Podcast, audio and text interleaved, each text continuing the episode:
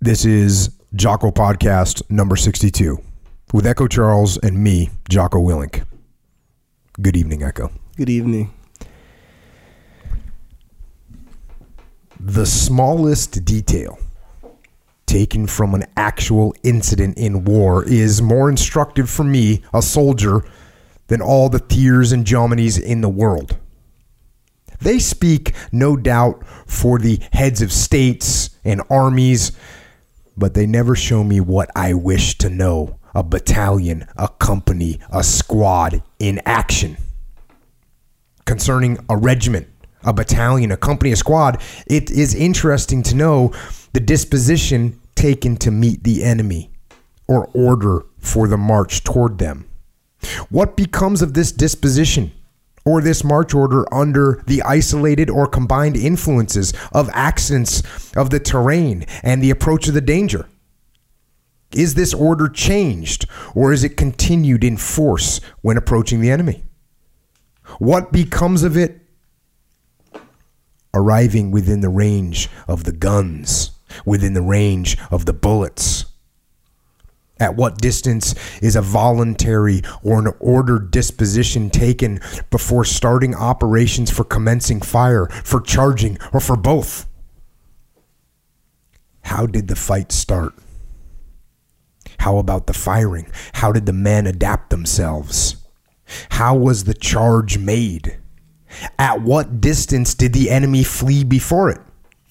At what distance did the charge fall back before the fire, or the good order and good dispositions of the enemy, or before such and such a movement of the enemy? What did it cost? What can be said about all these with reference to the enemy? What about the behavior? i.e., the order, the disorder, the shouts, the silence, the confusion, the calmness of the officers and men, whether with us or with the enemy, before, during, and after combat. How has the soldier been controlled and directed during the action? At what instant has he had a tendency to quit the line in order to remain behind or rush ahead? At what moment, if the control were escaping the leader's hands, has it no longer been possible to exercise it? At what instant has this control escaped from the battalion commander? When from the captain, the section leader, or the squad leader? What time, in short, if such a thing did take place, was there but a disordered impulse? Whether to the front or to the rear, carrying along pell mell with it both leaders and men. Where and when did the halt take place? Where and when were the leaders able to resume control of the men? At what moments before, during, or after the day was the battalion roll call, the company roll call made? The results of these roll calls, what were they? How many dead? How many wounded on the side and on the other side? The kind of wounds of the officers, non commissioned officers, corporals, privates, etc. All these details, in a word, enlighten either the material or the moral side of the action, or enable it to be visualized. Possibly a closer examination might show that they are matters infinitely more instructive to us as soldiers than all the discussions imaginable on the plans and general conduct of campaigns of the greatest captain in the great movements of the battlefield. From colonel to private, we are soldiers, not generals. And it is therefore our trade that we desire to know. Certainly, one cannot obtain all the details of the same incident, but from a series of true accounts, there should emanate an ensemble of characteristic details which in themselves are very apt to show in a striking, irrefutable way what was necessarily and forcibly taking place at such and such a moment of an action in war. Take the estimate of a soldier obtained in this manner to serve as a base for what might possibly be a rational method of fighting. It will put us on guard against a priori or pedantic school methods. Whoever has seen turns to a method based on his knowledge, his personal experience as a soldier. But experience is long and life is short. The experiences of each cannot therefore be completed except by those of others. Proofs have weight. And that right there is an excerpt from a letter by a French officer in the French army named Ardant du Picq. And he was in the French army in the mid 1800s, which had him then fighting in the Crimean War. 1855, he was in Syria during the sectarian violence of 1860 and 1861. He saw service in Algeria from 1864 to 1866. And finally, he was a regimental commander during the outbreak of the Franco Prussian War, where he served as the commander for 33 days of his regiment from 15 July 1870 until 18 August 1870 when he was severely wounded by shrapnel and eventually died of those wounds. So there's something that I really like about this guy, Ardant du Picq, and that is that he likes what I like. he is interested in what I am interested in, and that is primarily human nature. People. And human beings and how they act under stress and under fear and in the face of death. And then, more important, how do you lead in those situations? And he recognized that war, while just like today, it certainly involves tactics and strategy and technology and politics, but war at its core is about people. Men. Human beings. And therefore, the general and the captain and the sergeant and the lieutenant, in order for them to master war, they first have to master their understanding of human nature. And that is what he looked at. And that is what we will look at tonight. And obviously, when you look at human nature in the context of war, it does not change when you put it in the context of life, the rest of life.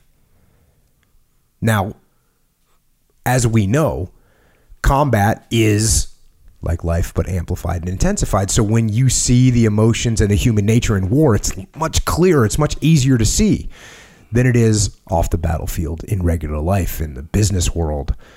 But when you know the undercurrents, it makes you that much better of a leader. And du Picq, like many other great military leaders, especially ones that I seem to like, he was a little bit of a rebel.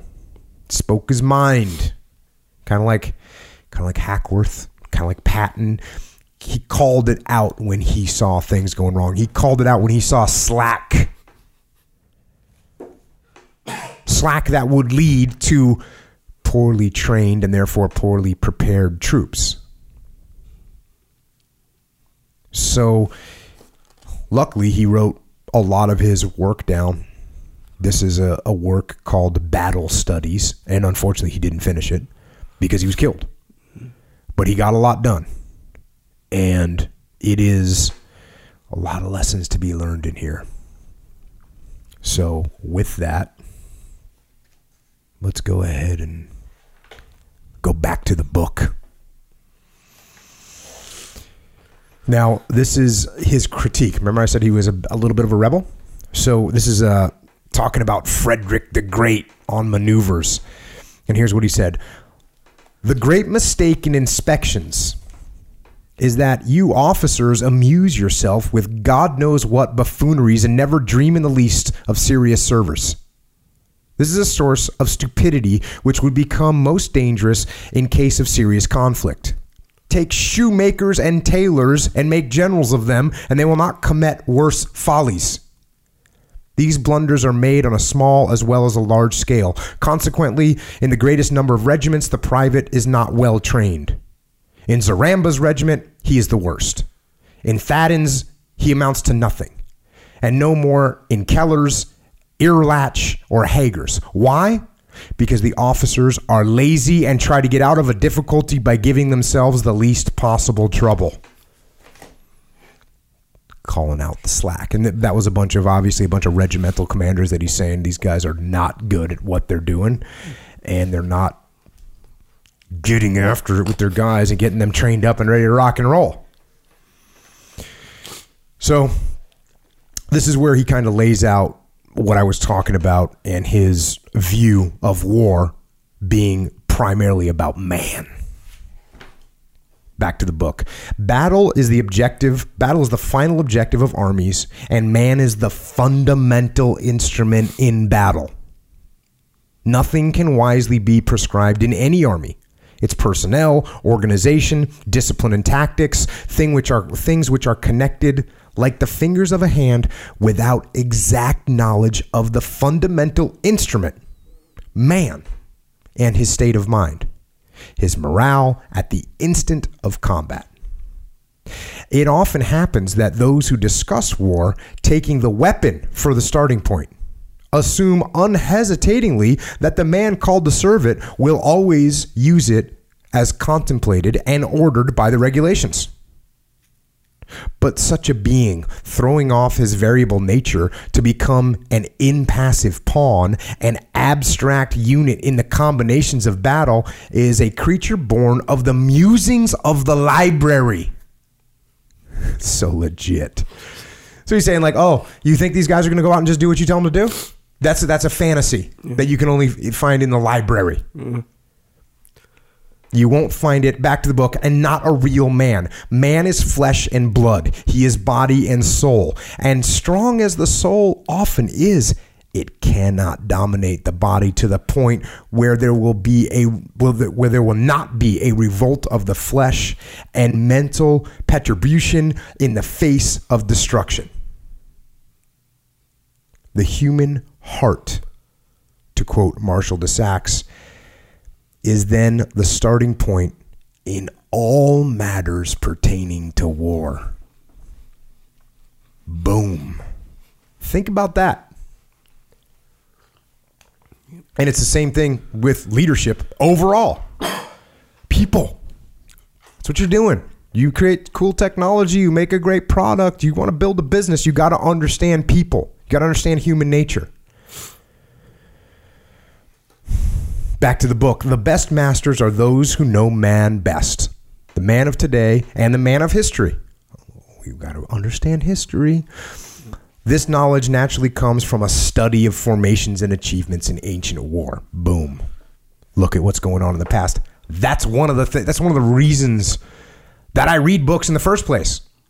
Cuz I want to understand what happened in the past. Understand how those human beings reacted to these situations. I want to know that. I want to know that. Back to the book. We shall learn to distrust mathematics and material dynamics as applied to battle principles. We shall learn to be aware of the illustrations drawn from the range and the maneuver field. So, the range where you go shoot a gun and no one's shooting back at you, mm-hmm. right? Oh, we're going to shoot the gun and no one's going to shoot it back at us. Oh, if hey, if this guy can shoot 10 rounds a minute and hit his target on the range, that means I can take him out on the battlefield and he'll be able to shoot 10 rounds a minute and hit his target. Wrong answer. You don't know that. That's actually wrong. He's going to shoot 100 rounds a minute. He's going to miss his target on all of them because he's going to be freaking out. back to the book. There, oh, and the maneuver field is where you go out and you march around. And this is a training field too, right? You go out, you march around a training field, or you go around. Even when you try, you know, I, I see some military units they simulate combat, and it's so cheesy. It's got to be hard. You got to have chaos in there. Back to the book. There, experiences with the calm, settled, unfatigued, attentive, obedient soldier with an intelligent and tractable man. Instrument, in short. So that's what that's what that's what you have in the training situation. All those things. Calm, settled, unfatigued, attentive, all those things. This is what you really get. Back to the book, and not with the nervous, easily swayed, moved, troubled, distraught, excited, restless being, not even under self control, who is the fighting man from general to private. There are strong men, exceptions, but they are rare. And he mentions that throughout here. Of course, you're going to get guys that are super calm and super courageous. He mentions that throughout this. But from general to private, get a guy that's not going to be the same on the battlefield as he is in, in training. Mm-hmm. Let us then study man in battle, for it is he who really fights. Man does not enter battle to fight, but for victory. He does everything that he can to avoid the first and obtain the second. Boom. Now we start getting a little psychology here. A man surprised needs an instant to collect his thoughts and defend himself. During this instant, he is killed if he does not run away. Fight or flight. The surprised adversary does not defend himself, he tries to flee. So there you go. That's why, you know, one of the tenets of SEAL combat is surprise. Mm-hmm. Surprise and violence of action. We are going to surprise you because everybody, when you get surprised, it's you. You now you're you're defending yourself, and in many cases, running away. That's your best action. Mm-hmm. Back to the book. Man taxes his ingenuity to be able to kill without running the risk of being killed. This is so fundamental. Think about that. Man taxes his ingenuity to be able to kill without running the risk of being killed. That's what all modern weapons are for, mm. right? Can I shoot this guy from 500 yards away? mm. That's what I want. You know, we make guns now that shoot around corners. We drop bombs from the sky. We want to kill without the risk of being killed. Back to the book. His bravery is born of his strength and is not absolute. Before a stronger, he flees without shame. So, and he points out this is what's what's cool about du Picq is he's done this massive amount of historical studies and he cites all these situations and he's like, you know, when you're in a bad situation and you're facing a, a stronger enemy, you can just count on the guys are going to run away. Hmm. Like guys are not going to stand up. How many times have you seen that in a street fight? Oh yeah. Right. As soon as as soon as the big friend steps in and says, "Wait a second, you got a beef here with my buddy?" Mm-hmm. Oh no, no, got no problem here. Echo yeah. Charles, I'm good. I didn't realize there was a big yoked Hawaiian over here getting ready to kick my butt. so he's saying that bravery is born of strength, and everyone's strong. Everyone's brave when you got twelve people with you and you're going to mm-hmm. fight one guy. Everyone's brave. Mm-hmm. When you reverse those roles, doesn't always turn out that way. Back to the book Collective Man. A disciplined body of troops formed in tactical battle order is invincible against an undisciplined body of troops. Boom. But against a similarly similarly disciplined body, he he becomes again primitive man. He flees before a greater force of destruction when he recognizes it or when he foresees it. Nothing is changed in the heart of man. Discipline keeps enemies face to face a little longer, but it cannot supplant the instinct of self preservation and the sense of fear that goes with it. Fear. There are officers and soldiers who do not know it, but they are people of rare grit. The mass shudders because you cannot suppress the flesh. This trembling must be taken into taken into account in all organizations. Discipline, arrangements, movements, maneuvers, mode of action. All these are affected by the human weakness of the soldier which causes him to magnify the strength of the enemy. This faltering is studied in ancient combat. It is seen that of nations apt in war, the strongest have been those who not only best have understood the general conduct of war, but who have taken human weakness into greatest account and then taken the best guarantees against it. Powerful. Now, what's really interesting is when you start, you know, when you think about some of these true combat stories. You know, this guy's around in the 1860s, right? What, the, some of the stories that we've talked about on this podcast, what makes them so phenomenal is that you can see U.S. Army soldiers, U.S. Marines just completely defying what he's saying here and say, no, it's a bit bigger, stronger force. Cool. We're, we're game. We're surrounded by Chinese army uh, at the Chosin Reservoir. Okay, cool. We're gonna fight them. Are we gonna run away? No. We're gonna we're gonna go, and we're gonna stand. So that makes these modern warfare situations even more impressive because you realize that the general, as he says, the mass shudders. The mass shudders. So most people they shudder with fear, and it breaks them down. And you know, even for me, and I've talked about this, you know, you know, like people always want to ask about SEAL training. Sure. And it's okay, you're cold and you're wet and you got to do a bunch of push ups, right? Can't sleep that much. Oh, and you can't sleep a bunch, you know? Okay. But they're also feeding you a bunch and it's fun, right? Sure. But you compare that to, you know, that that stuff doesn't even it's it's not it's nothing. Yeah. And my favorite example to compare that to is, you know, a guy when we were in Ramadi, you got the guy that's the lead turret gunner going out on a patrol in a Humvee.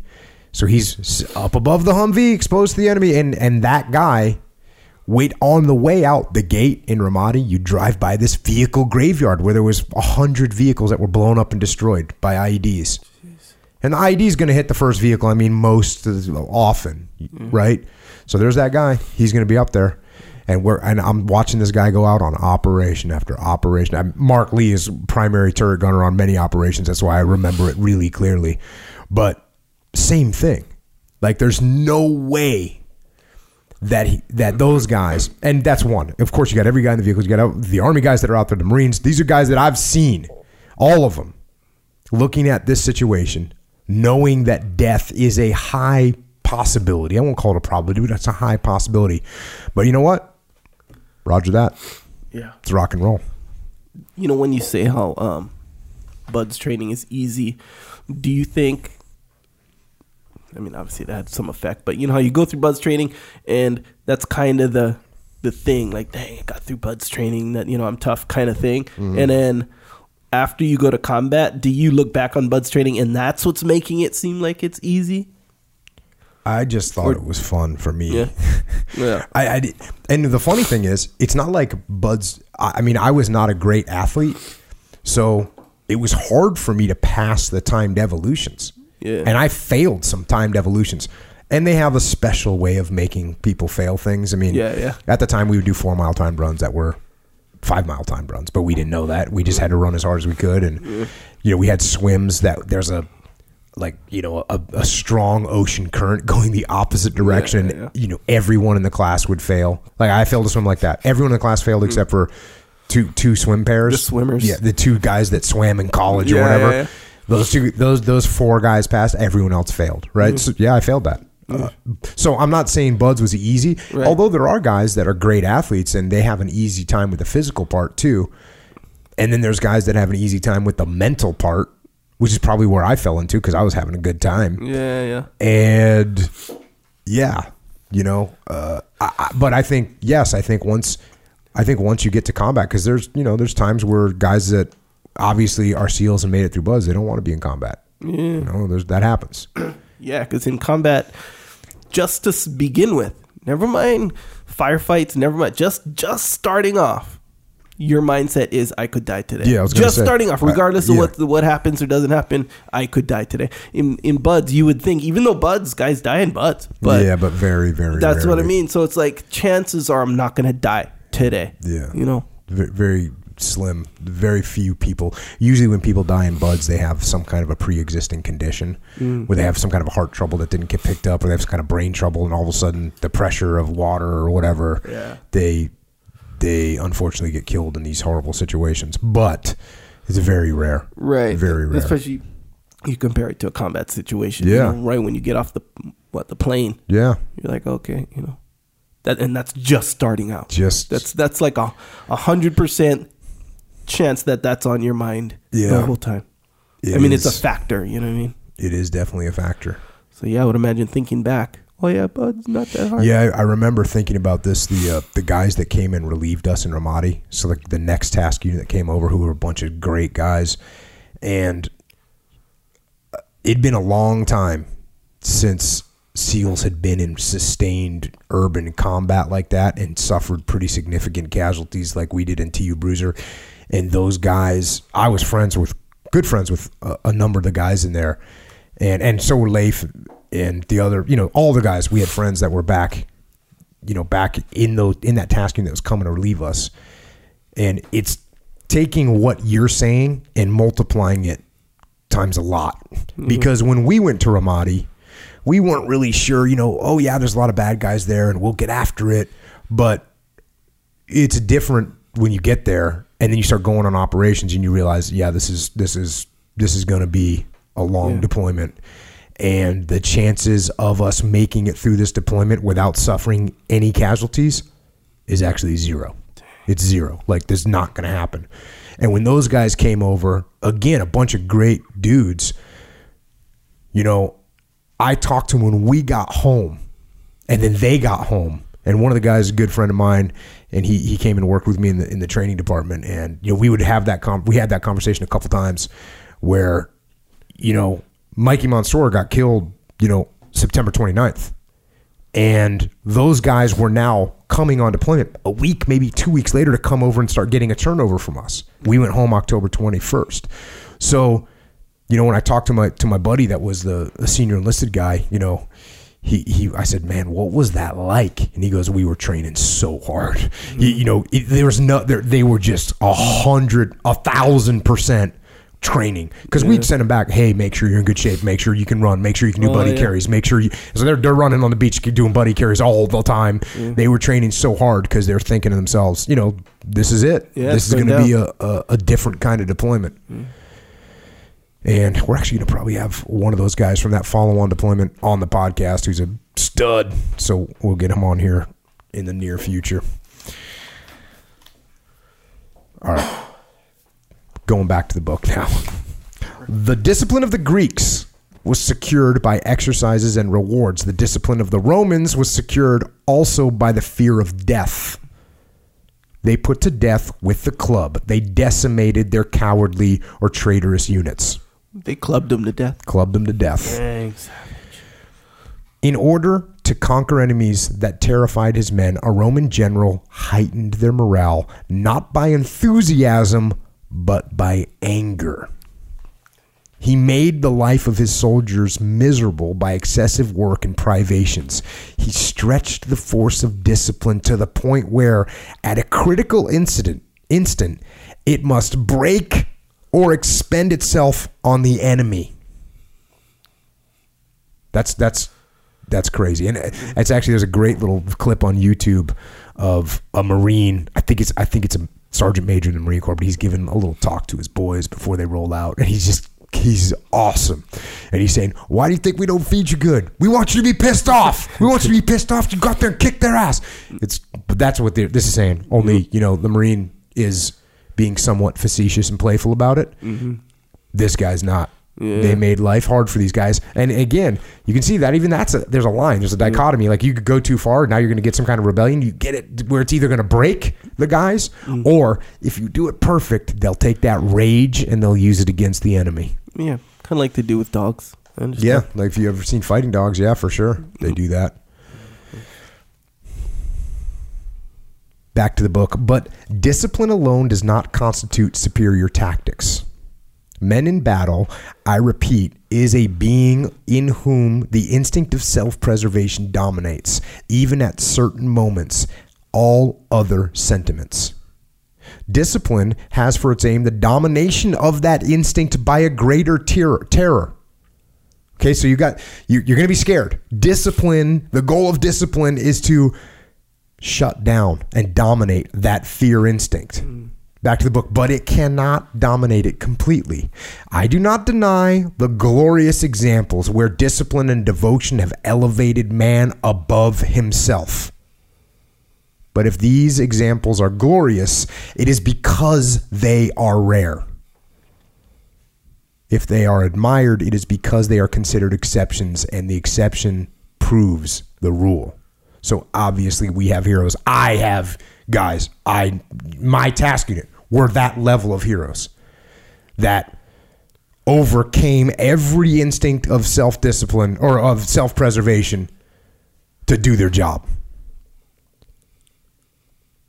back to the book, the determination of that instant where man loses his reasoning power and becomes instinctive is the crowning achievement in the science of combat. So what he's saying there is understanding that what that where that line is with people is the crowning achievement. If you know that, if you know where that line is, that's the crowning achievement. In back to the book in general, here was the strength of the Roman tactics. In particular cases, such successful determination makes Hannibal's and Caesar's. They understood their men. Combat took place between masses in more or less forma- deep formation, commanded and supervised by leaders with a definite mission. Leaders understood the mission. The combat between masses was a series of individual conflicts juxtaposed with the front rank man fighting alone. If he fell, if he was wounded or worn out, he was replaced by the man in the second rank who had watched and guarded his flanks. This procedure continued up to the last rank. Man is always physically and morally fatigued in hand to hand tournament where he employs all of his energy. These contests lasted but a short time. With morale, with like morale, the least fatigued always win. So, conditioning, L- literally, we're talking about combat conditioning right there. That's what we're talking about. During this engagement of the first two ranks, the one fighting, the other watching close at hand, the men of the near ranks waited inactive at two paces distance for their turn in combat. So imagine this, Echo. I'm in the front and you're behind me, two paces, mm-hmm. and you're going to watch me fight. so that's what he's talking about right here. At two paces for their turn in combat, which would come only when their predecessor were killed, wounded, or exhausted. They were impressed by the violent fluctuations of the struggle of the first rank. They heard the clashes and the blows and distinguished, perhaps, those that sank into the flesh. They saw the wounded, the exhausted crawl through the intervals to go to the rear. Passive spectators of danger, they were forced to await its terrible approach. These men were subjected to the poignant emotions of combat without being supported by the animation of the struggle. They were thus placed under moral pressure of the greatest uh, of anxieties. Often they could not stand it until their turn came. They gave way. So that's just a crazy way to think about combat. You're standing behind me. I'm fighting. I get clubbed in the head. They stab me in the chest. I'm hmm. dead. Yeah, I'm and, and actually, no, that didn't happen fast. Let's say it took two minutes, yeah. right? And you're standing there watching me. You're like, oh, go, hey, and then all of a sudden yeah. I'm getting killed. Yeah, and then I'm up. And then you're up. Dang. Yeah, that's when he says like the most anxiety. Yeah, yeah. the most. Imagine you're four guys back. Well, yeah, you're four guys back, and and I can totally confirm this in combat, you, the the time when you're when you're waiting to go yeah. is the worst. Like when you get bro. to a pre-staging point and now you're waiting to go, you're okay, you got all this stuff going through your mind. What if this happens? What if that happens? What if this guy moves? What if they do this? You got all this turmoil going in your mind. And you're not even we're not talking about this situation where you're watching your guy get stabbed in, the, in the throat. Know, Right? and just standing there watching it, waiting for him to go down so you can step up. And by the way, you know, like you know me, and so if you see me get crushed, and but when we train, I'm crushing you, you know you're walking Oh, into your death, right? Because you, you know, like Jocko, he's good with the sword. Oh, he Yeah. just got stabbed in the neck. Yeah. Now I got to go take his place against Billy Badass, my Yeah. enemy, and I don't stand a chance. Yeah, that's right. So that's why he's saying a lot of these, a lot of times these people turned and and gave way. So this is a little bit different.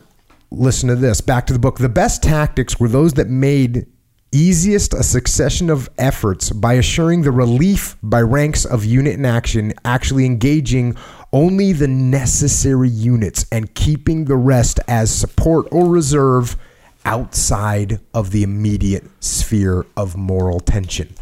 So don't put those guys right there where they can see all the stuff going on. Back to the book. The superiority of the Romans lay in such tactics and in the terrible discipline which prepared and assured the execution.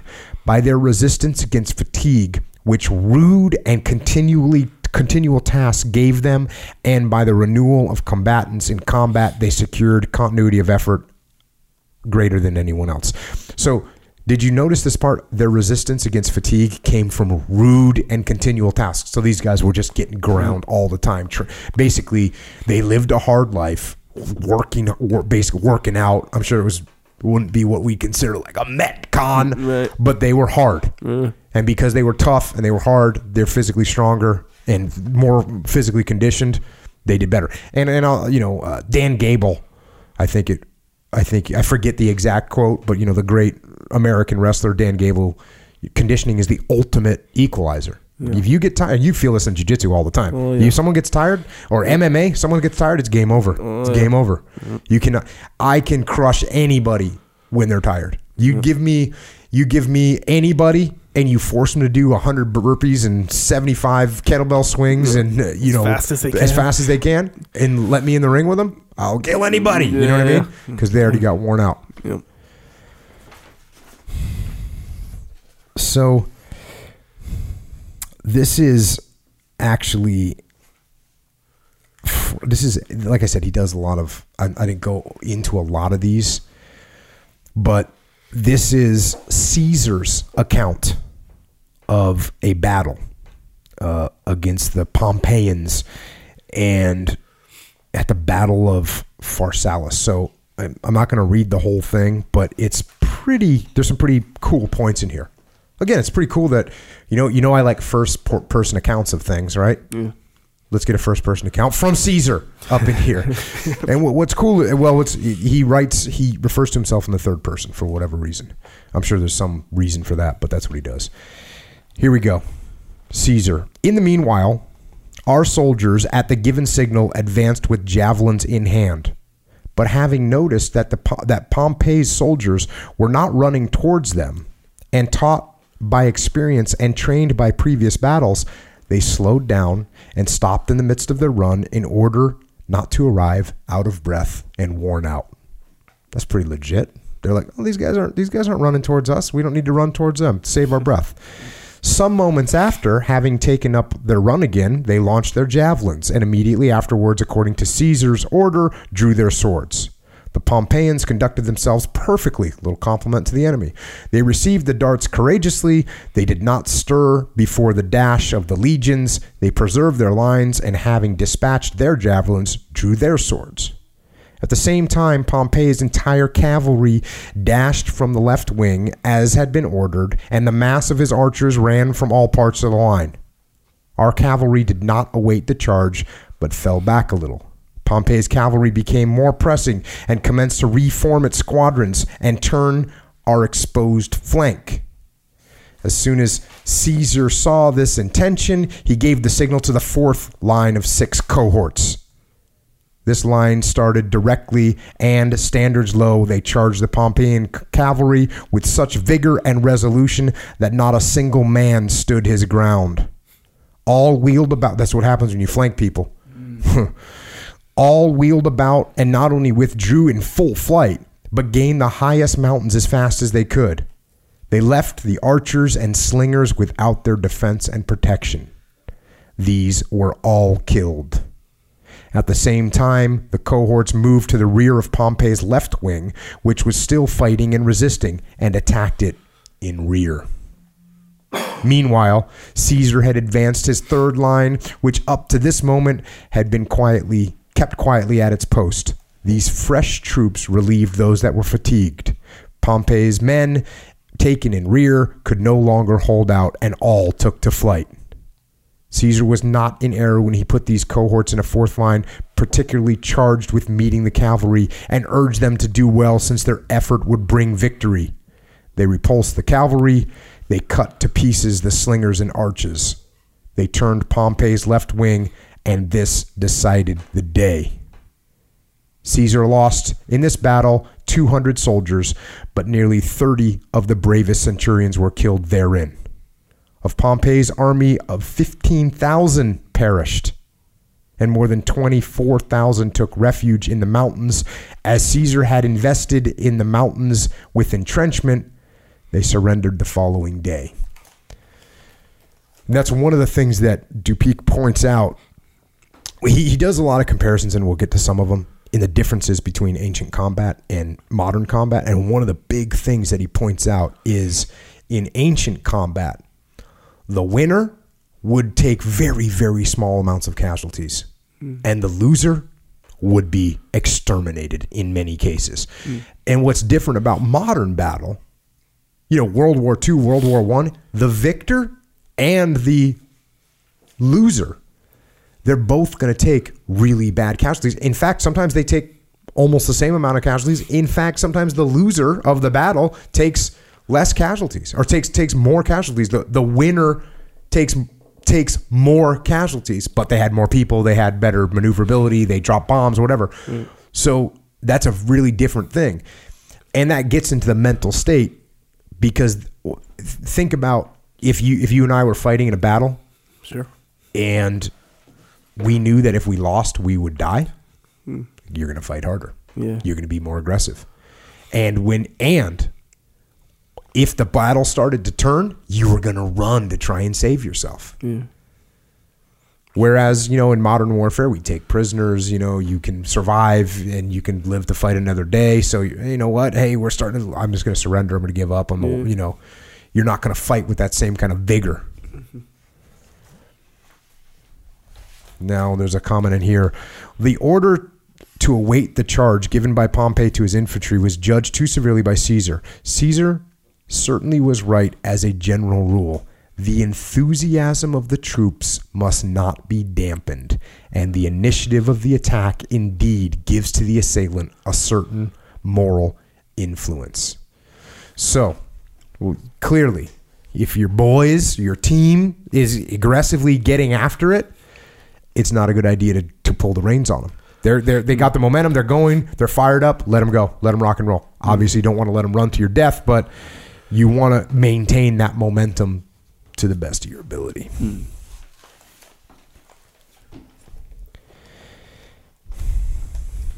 Now, talking a little bit about morale in ancient battle, and this is some of the stuff again that I, I have been saying back to the book. It was customary among good troops to have a clash, but not the blind and headlong onset of the mass. The preoccupation of the rank was very great, as the behavior of Caesar troops at Pharsalus shows in their slow march. At the moment of getting close to the enemy, the dash slackened of its own accord, because the men of the first rank, of necessity and instinctively, assured themselves of the position of their supports, their neighbors in the same line, their comrades in the second, and collected themselves together in order to be more the masters of their movement and strike and to strike and parry. So that that's not an order that was given. Those guys instinctively, they're getting close to the enemy. They slow down. They check their flanks. They check that they're good to go. They check that their buddies are behind them. Now we're going to go forward because, and I think that's important because it says, in order to be more masters of their movements, mm-hmm. they're slowing down so they're ready. Back to the book. There was a contact of man with man. Each took the adversary in front of him and attacked him because by penetrating into the ranks before having struck him down, he risked being wounded in the side by losing his flank support. So these guys tried to stay in ranks because even if I even if I'm going against you and I chop you down, If I now step into your ranks, now I'm exposed. My flanks are exposed, so I can't do that. We got to stay online. This is something we still do in the military today. We got to stay online. Each one then hit his man with his shield, expecting to make him lose his equilibrium, and at the and and at the instant he tried to recover, himself landed the blow. The men in the second line, back of the intervals necessary for fencing in the first, were ready to protect their sides against anyone that advanced between them and were prepared to relieve tired warriors. It was the same in the third line, and so that's what we already talked about. And by the way, this is cover and move. This is ancient cover and move. If I, if I need some help, you're going to be right there to cover for me. If I'm fighting guy in front of me, you're covering my flanks. That's what it is. It's ancient cover and move. Back to the book. Everyone being supported on the other side, the first encounter was rarely decisive. And the fencing, the real combat at close quarters began. So after that initial, now is when we get, now is where it gets gritty. If the men of the first line were wounded quickly, if the other ranks were not in a hurry to relieve or replace them, or if there was hesitation, defeat followed. This happened to the Romans in their first encounter with the Gauls. The Gaul, with his shield, parried the first thrust, brought his big iron sword swooping down with fury upon the top of the Roman shield, split it, and went after the man. So the Gauls had some big swords, big guys, and they figured out a little tactic, technique, and procedure. Oh, you got that little round shield? Cool. I'm going to hack it right in half. And that's what they did.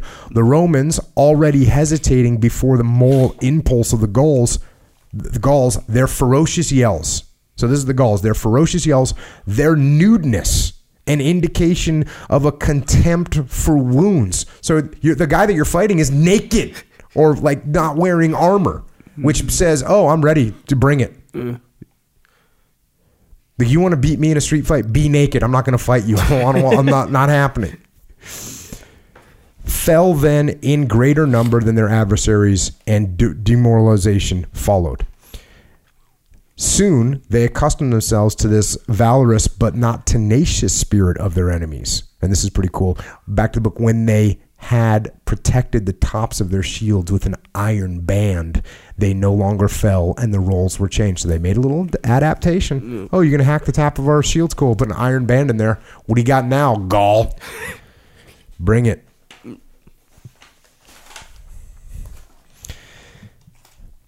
If the weapons were nearly alike, preserving ranks and thereby breaking down, driving back, and confusing the ranks of the enemy was to conquer.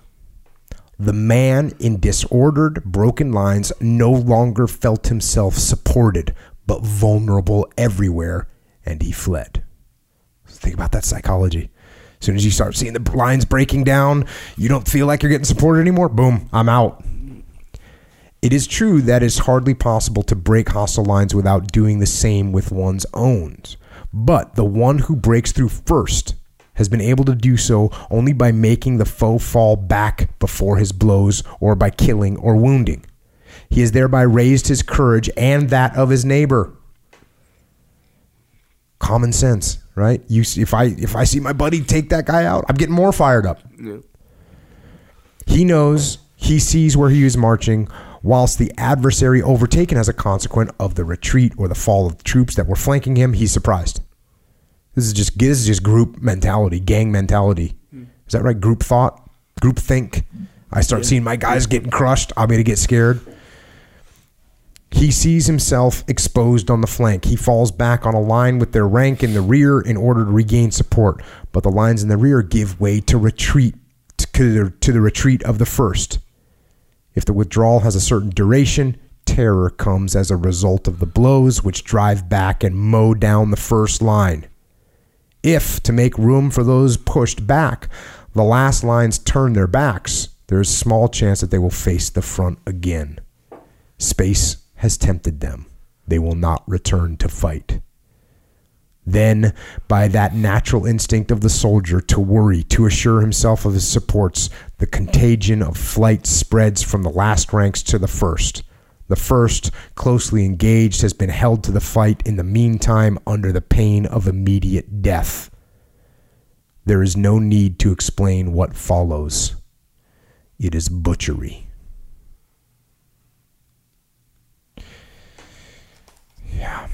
You can you can see how important it would be to understand those dynamics of what's going to happen and to apply your tactics in a manner that as as I said in the as du Picq says in the beginning of the book, apply your tactics or formulate your tactics with that understanding of human nature. Mm. Little interesting note here sword to sword combat was the most deadly. It presented the most sudden changes because it was the one in which the individual valor and dexterity of the combatant had the greatest and most immediate influence. So that sword fighting is the is is what takes the most skill, right? So I'm, I assume that means if I've got a javelin or if I've got a spear, it takes less skill. You get man on man with the sword. That's where things count. That's where your skill level counts the most. Yeah, because you can kind of maneuver more with it. Uh, Yeah. like a big club, you're just kind of oh, I hope I Yeah, and- land it. and you know we know from doing jujitsu that you can get really good. And and if you go, you know, anybody that does jujitsu goes against someone that doesn't do jujitsu, they annihilate them. So imagine the the training that you do with a sword when you knew that how much it was go riding oh on man, it. you're just killing guys. Yeah. Back to the book. Man always has had the greatest fear of being trampled upon by horses. This is a section talking about cavalry. That fear has certainly routed a hundred thousand times more men than the real encounter. So I, the reason I put that in there is because Jesus is saying, "Hey, people are scared of horses. They're scared of getting trampled by horses, and that fear of horses has done more to win battles than the actual horses." Hmm. you know, we we did some, you know, for us, like the U.S. military, we're going against a gnarly enemy.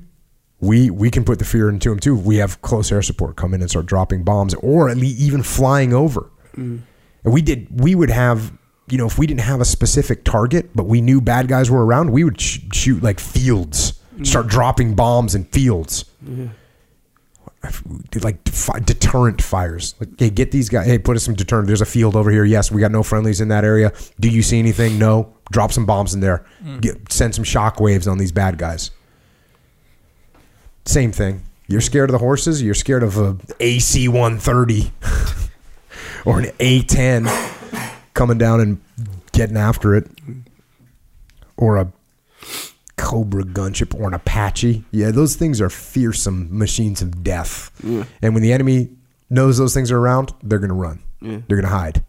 Can't always run or hide from, from an Apache or a, a U.S. gunship. All right, back to the book. If we have spoken especially of the infantry fight, is because it was the most serious on foot, on horseback, on the bridge of a vessel, at the moment of danger, the ma- the same man is always found. So he's saying, look, we're talking about infantry, and we just talked a little bit about horses, but it doesn't matter what the fighting situation is, the same man is always found. Mm. Anyone who knows him well deduces from his action in the past what his action will be in the future. So understand that human nature.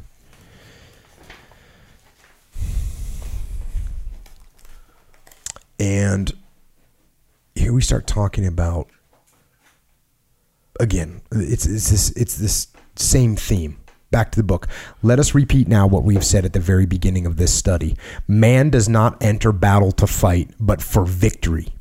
He does everything he can to avoid the first and obtain the second. The continued improvement of all app- appliances of war has no other goal than the annihilation of the enemy.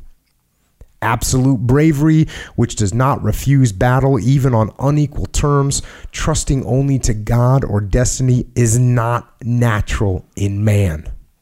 It is the result of moral culture. So that's that's pretty that's pretty poignant, right? Because I've seen some absolute bravery, and there's thousands of individual stories of absolute bravery in our culture, in our U.S. culture. And that's because of our moral culture. That's where it comes from. Back to the book. It is infinitely rare because, in the face of danger, the animal case of self preservation always gains the upper hand. Man has a horror of death. In the bravest, a great sense of duty, which they alone are capable of understanding and living up to, is paramount. But the mass always cowers at the sight of the phantom death. Discipline is for the purpose of dominating that horror by still by a still greater horror, that of punishment, or disgrace. So th- he's talking about you. Uh, you know what?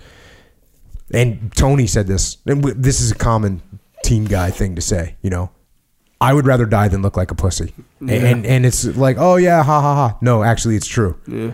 That's that's that's an actual feeling. It's an actual thought mm. for sure. And that's what he's saying. People would rather die than be disgraced, and that's powerful. But there always comes an instant when natural horror gets the upper hand over discipline and the fighter flees. Stop, stop, hold out a few minutes, an instant more, and you are the victor. You are not even wounded. If you turn your back, you are dead. He does not hear. He cannot hear anymore. He is full of fear. How many armies have sworn to conquer or perish? How many have kept their oaths? An oath of sheep to stand up against wolves. History shows not armies, but firm souls who have fought unto death. And the devotion of Thermopylae is therefore justly immortal. So the Spartans, the 300 Spartans, there's a reason why that is an immortal story mm. because it's rare. And it's not a whole army, it's 300 Spartans. Mm. And obviously, we've seen examples of guys doing the same kind of thing, but that's why they're heroes.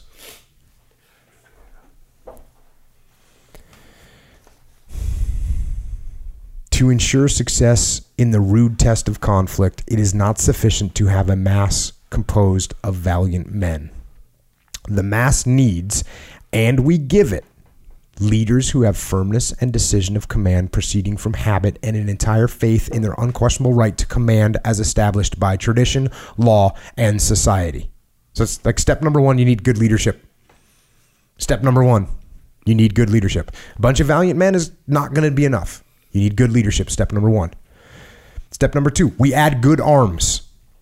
We add methods of fighting suitable to these arms and those of the enemy, and which do not overtax the physical and moral forces of man. So, you got to give them good weapons. And the weapons have got to be easy to use and suitable for the enemy that you're going against. Next, we add also a rational decentralization that permits the direction and employment of the efforts of all, even to the last man. So we have decentralized command. I believe Leif and I wrote about that. Yep. It's one of the fundamental principles of combat leadership.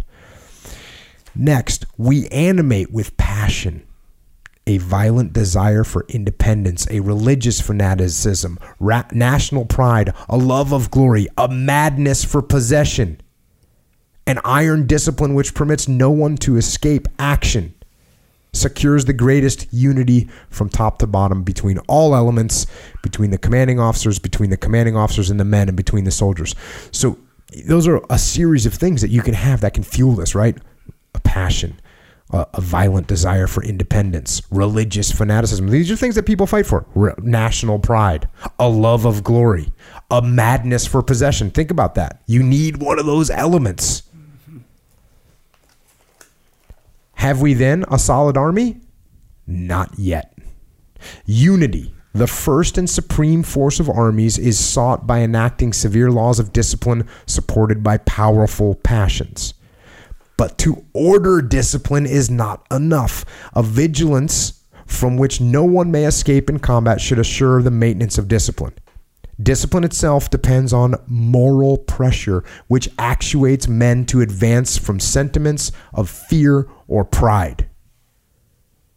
But it depends also on surveillance, the mutual supervision of groups of men who know each other well. You got to have relationships. You got to have relationships. And then the relationship has to have inherent in it this attitude of like, Echo, if I see you slacking, I'm going to call you out on it. Hey, bro, we don't do that here. That's not how we roll. You, you need to get your game on. And that's, you get this mutual supervision of each other based on pride. Back to the book. A wise organization ensures that the personnel of combat groups changes as little as possible, so that comrades in peacetime maneuvers shall be comrades in war. from living together and obeying the same chiefs, from commanding the same men, from sharing fatigue and rest, from cooperation among men, men who quickly understand each other in the execution of warlike movements, may be bred brotherhood, professional knowledge, sentiment, and above all, unity.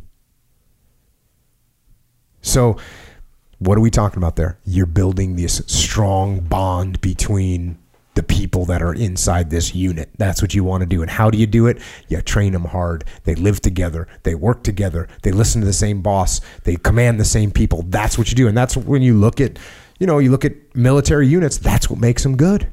You go through that. You go through that hard training. You get to know your people. You build those relationships. The duty of obedience, the right of imposing discipline, and the impossibility of escaping from it would naturally follow. And now confidence appears. And you know what this sounds like? It sounds like a gang. And I, I've often said about Task Unit Bruiser that I was in charge of a gang, An awesome gang. a, an awesome gang that did good things for the world, but they were a gang, gang mentality for sure. You didn't want to, you didn't want to, you didn't want to get called out by the gang. You just didn't want that to happen. When someone was messing up, when someone was doing the wrong thing, someone was cutting corners, Task Unit Bruiser wasn't going to be, they were going to be on you. Yeah. They were going to be on you. I never had to say anything. Guys, were, I didn't even barely see it. Mm. But I'd hear about it. Hey, this guy was doing this, and so we, we tightened him up. Oh, okay, cool. Yeah, good to go. Good to go. Back to the book. Then we have an army.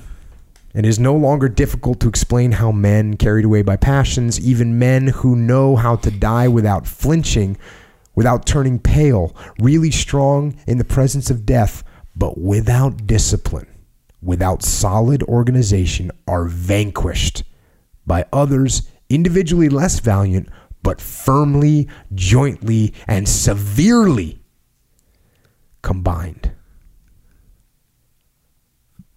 So, you know where you see this in the business world? You see this in the business world where where you meet people in the business world that are really passionate about what they're doing. They're really passionate. They're really into it. They've created something. They're really into it. They want to succeed. They're busting their ass. They're really passionate about it, but they don't have the discipline.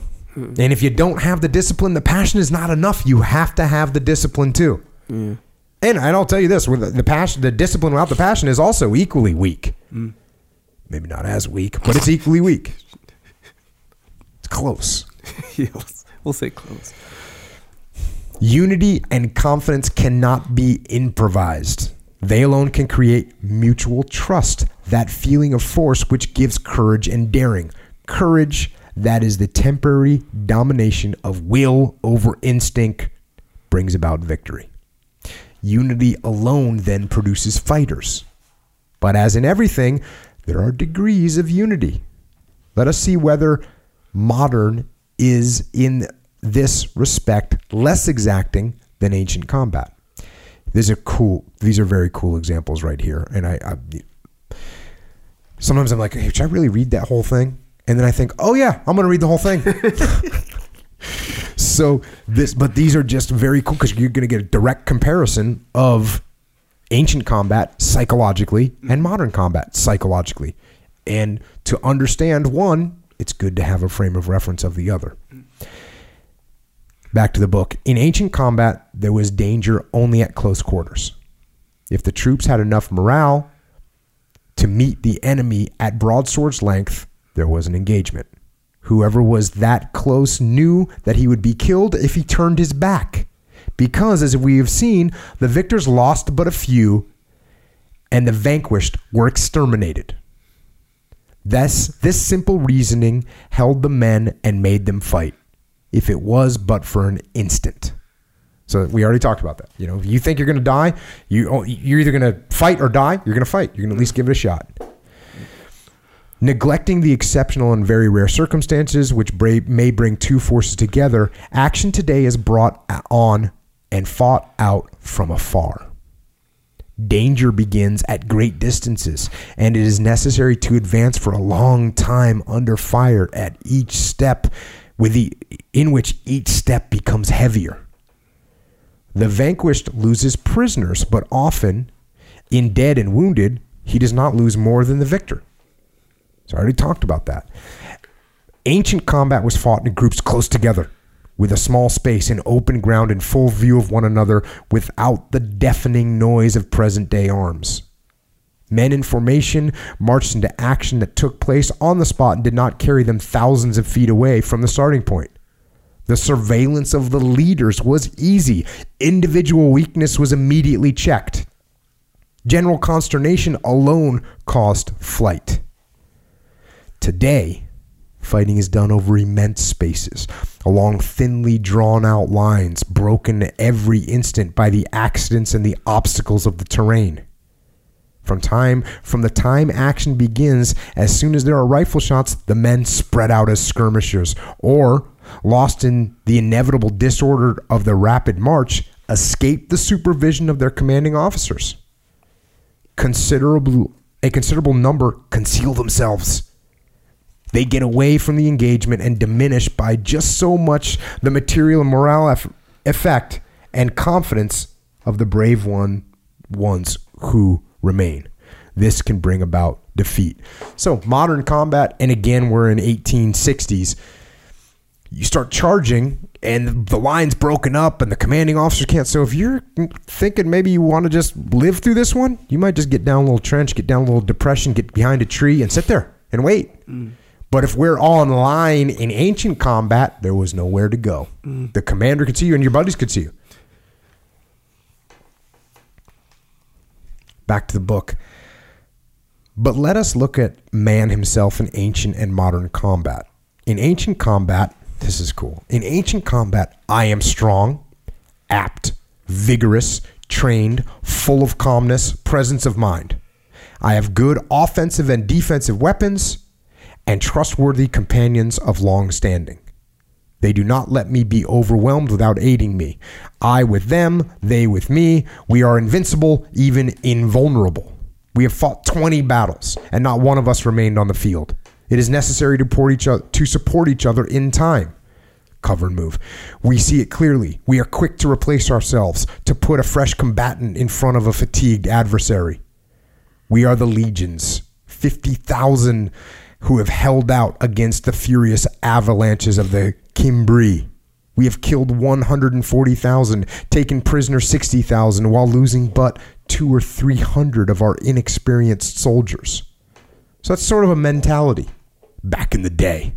And when I say back in the day, I'm talking ancient times, way back in the day.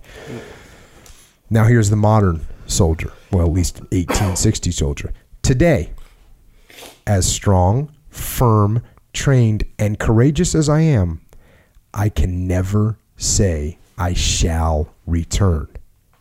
I have no longer to do with men whom I do not fear. I have to do with fate in the form of iron and lead. Death is in the air, invisible and blind, whispering, whistling. As brave, good, trustworthy, and devoted as my companions may be, they do not shield me. Only, and this is abstract and less immediately intelligible to all than the material support of ancient combat.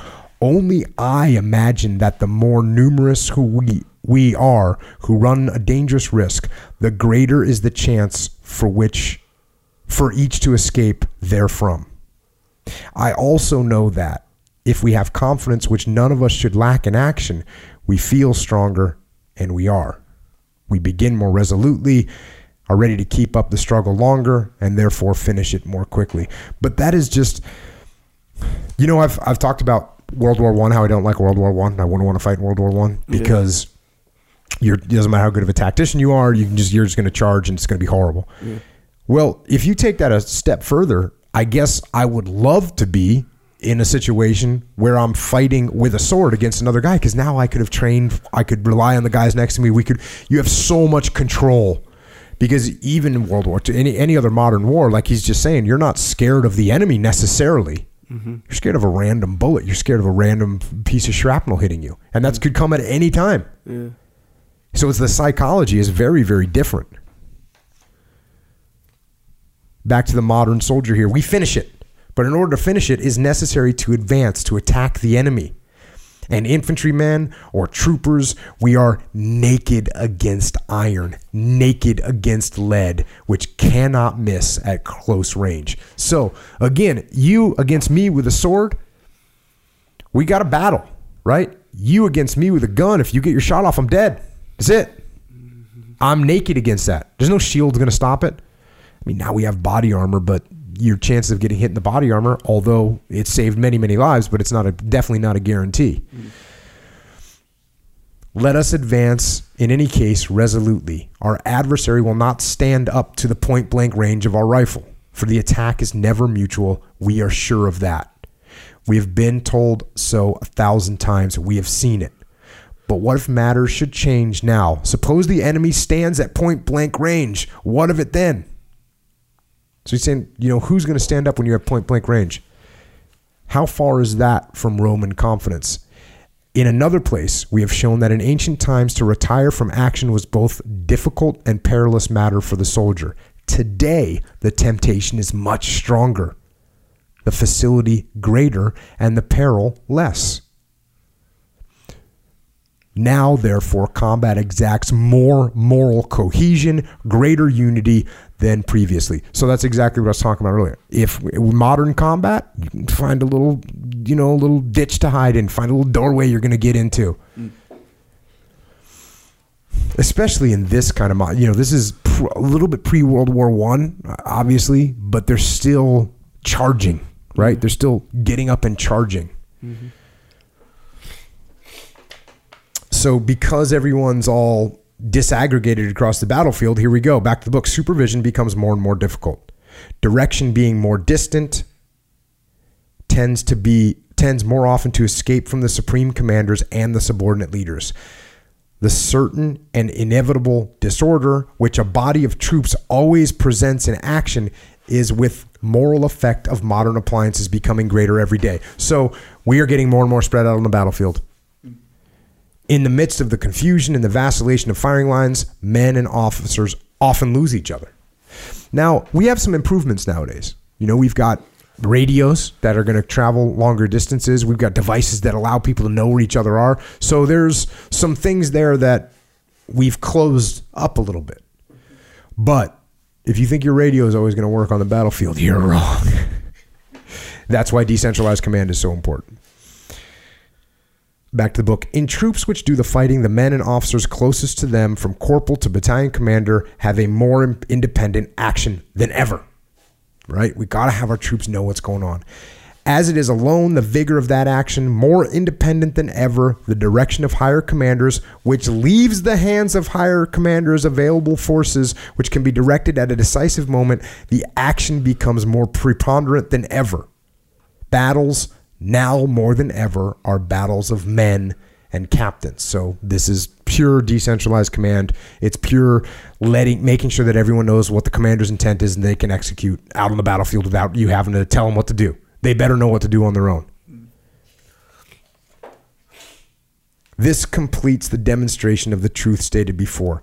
Combat requires today, in order to give the best results, a moral cohesion a unity more binding than at any other time.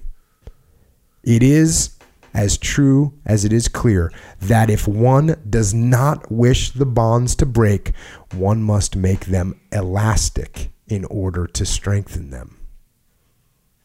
Very, very, very, very poignant that, right? Because the more we try and control things, the less control we're going to have in these ma- modern combat and in business and in life. The more constrictive you are, the the more rigid you are, the less control you're going to have. It's just not going to be able to flex and flow with all the craziness that happens out on the battlefield. It's not going to work. Decentralized command all day. Back to the book. The art of war is subjected to many modifications by industrial and scientific progress, but one thing does not change the heart of man. In the last analysis, success in battle is a matter, a matter of morale. In all matters which pertain to an army, organization, discipline, and tactics, the human heart in the supreme moment of battle is the basic factor. It is rarely taken into account, and often strange errors are the result. Witness the carbine, an accurate long range weapon which has never given the service expected of it because it was used mechanically without considering the human heart. We must consider it. With improvement in weapons, the power of destruction increases, the moral effect of such weapons increases, and courage to face them becomes rarer. Man does not, cannot change. What should increase the power of material is the strength of organization, the unity of the fighting machine. Yet these are the most neglected. So we run into this all the time with, with Echelon Front, right? We we are leadership. That's what we talk about. That's what we talk about as leadership. And oftentimes when we work with a company, what they're focused on trying to fix the problem that they have, they focus on the symptom, right? They focus on the process that this must be messed up, or we've got people that aren't following our instructions, or we've got we- we've got growth that we're trying to maintain and it's not coming out the way we want it to. But they're looking at they're not looking at the human heart, right? And that's the first thing we look at. That's the main thing we look at. And I'll tell you this a hundred percent of the time when we go to a company, and uh, no matter what the problem is, no matter what the problem is, I will tell you the solution to the problem is with the leadership. Period. End of story. Period. End of story. Oh, we've got a process that's messed up. Okay, who's in charge of the process? Give me that person's name. I'll go talk to him. Let's get the leadership working. Mm. Oh, we've got decisions that aren't being made. Oh, that's a leadership problem. We've got manufacturing that's that's not up to speed. It's not good quality. Mm. Uh, Is that the manufacturing problem? Is that the problem with the machines? No, there's a leader mm. that's in charge of that. That is allowing this slack to happen. It is about leadership. It is about uh, the human heart. Is what is it about? What it is about. Yeah, you said that before about morale. Mm-hmm. And you talk about morale. I think even one of the books said they do something to to lower their morale. Like they were attacking their morale. I think I forget Oh, what. yeah. I think it might have been the Chechens. I, I forget. Yeah. But Well, every army does that, yeah, or they try to Yeah. attack the morale of the enemy. If you can beat the morale, you're going to beat the army in many cases. yeah. Because so it's kind of like if you make them not want to fight, they're not going to really want to fight, or they're not going to fight. You know. Yeah, that's what makes you know in the Vietnam War, what what hurt our morale so bad? Booby traps. Yeah. What hurt our morale so bad? Mortar fire, you- um, sniper fire, and you're losing guys, but you're not having anyone to engage against. Yeah. and you're not taking any ground and holding it. That's one thing they did n- nicely in Iraq. We could see that we were making progress, and so mm-hmm. that, although we take, you know, you heard Brian Stann talk about it in in the area where he was, there was progress was made, mm-hmm. and you can look at it and see it. And so, therefore, you're making these sacrifices, but you know that there's progress occurring. Yeah. And so that you're you're taking hits to your morale, but your morale is also building back up because you know that mm. you're making progress. Yeah.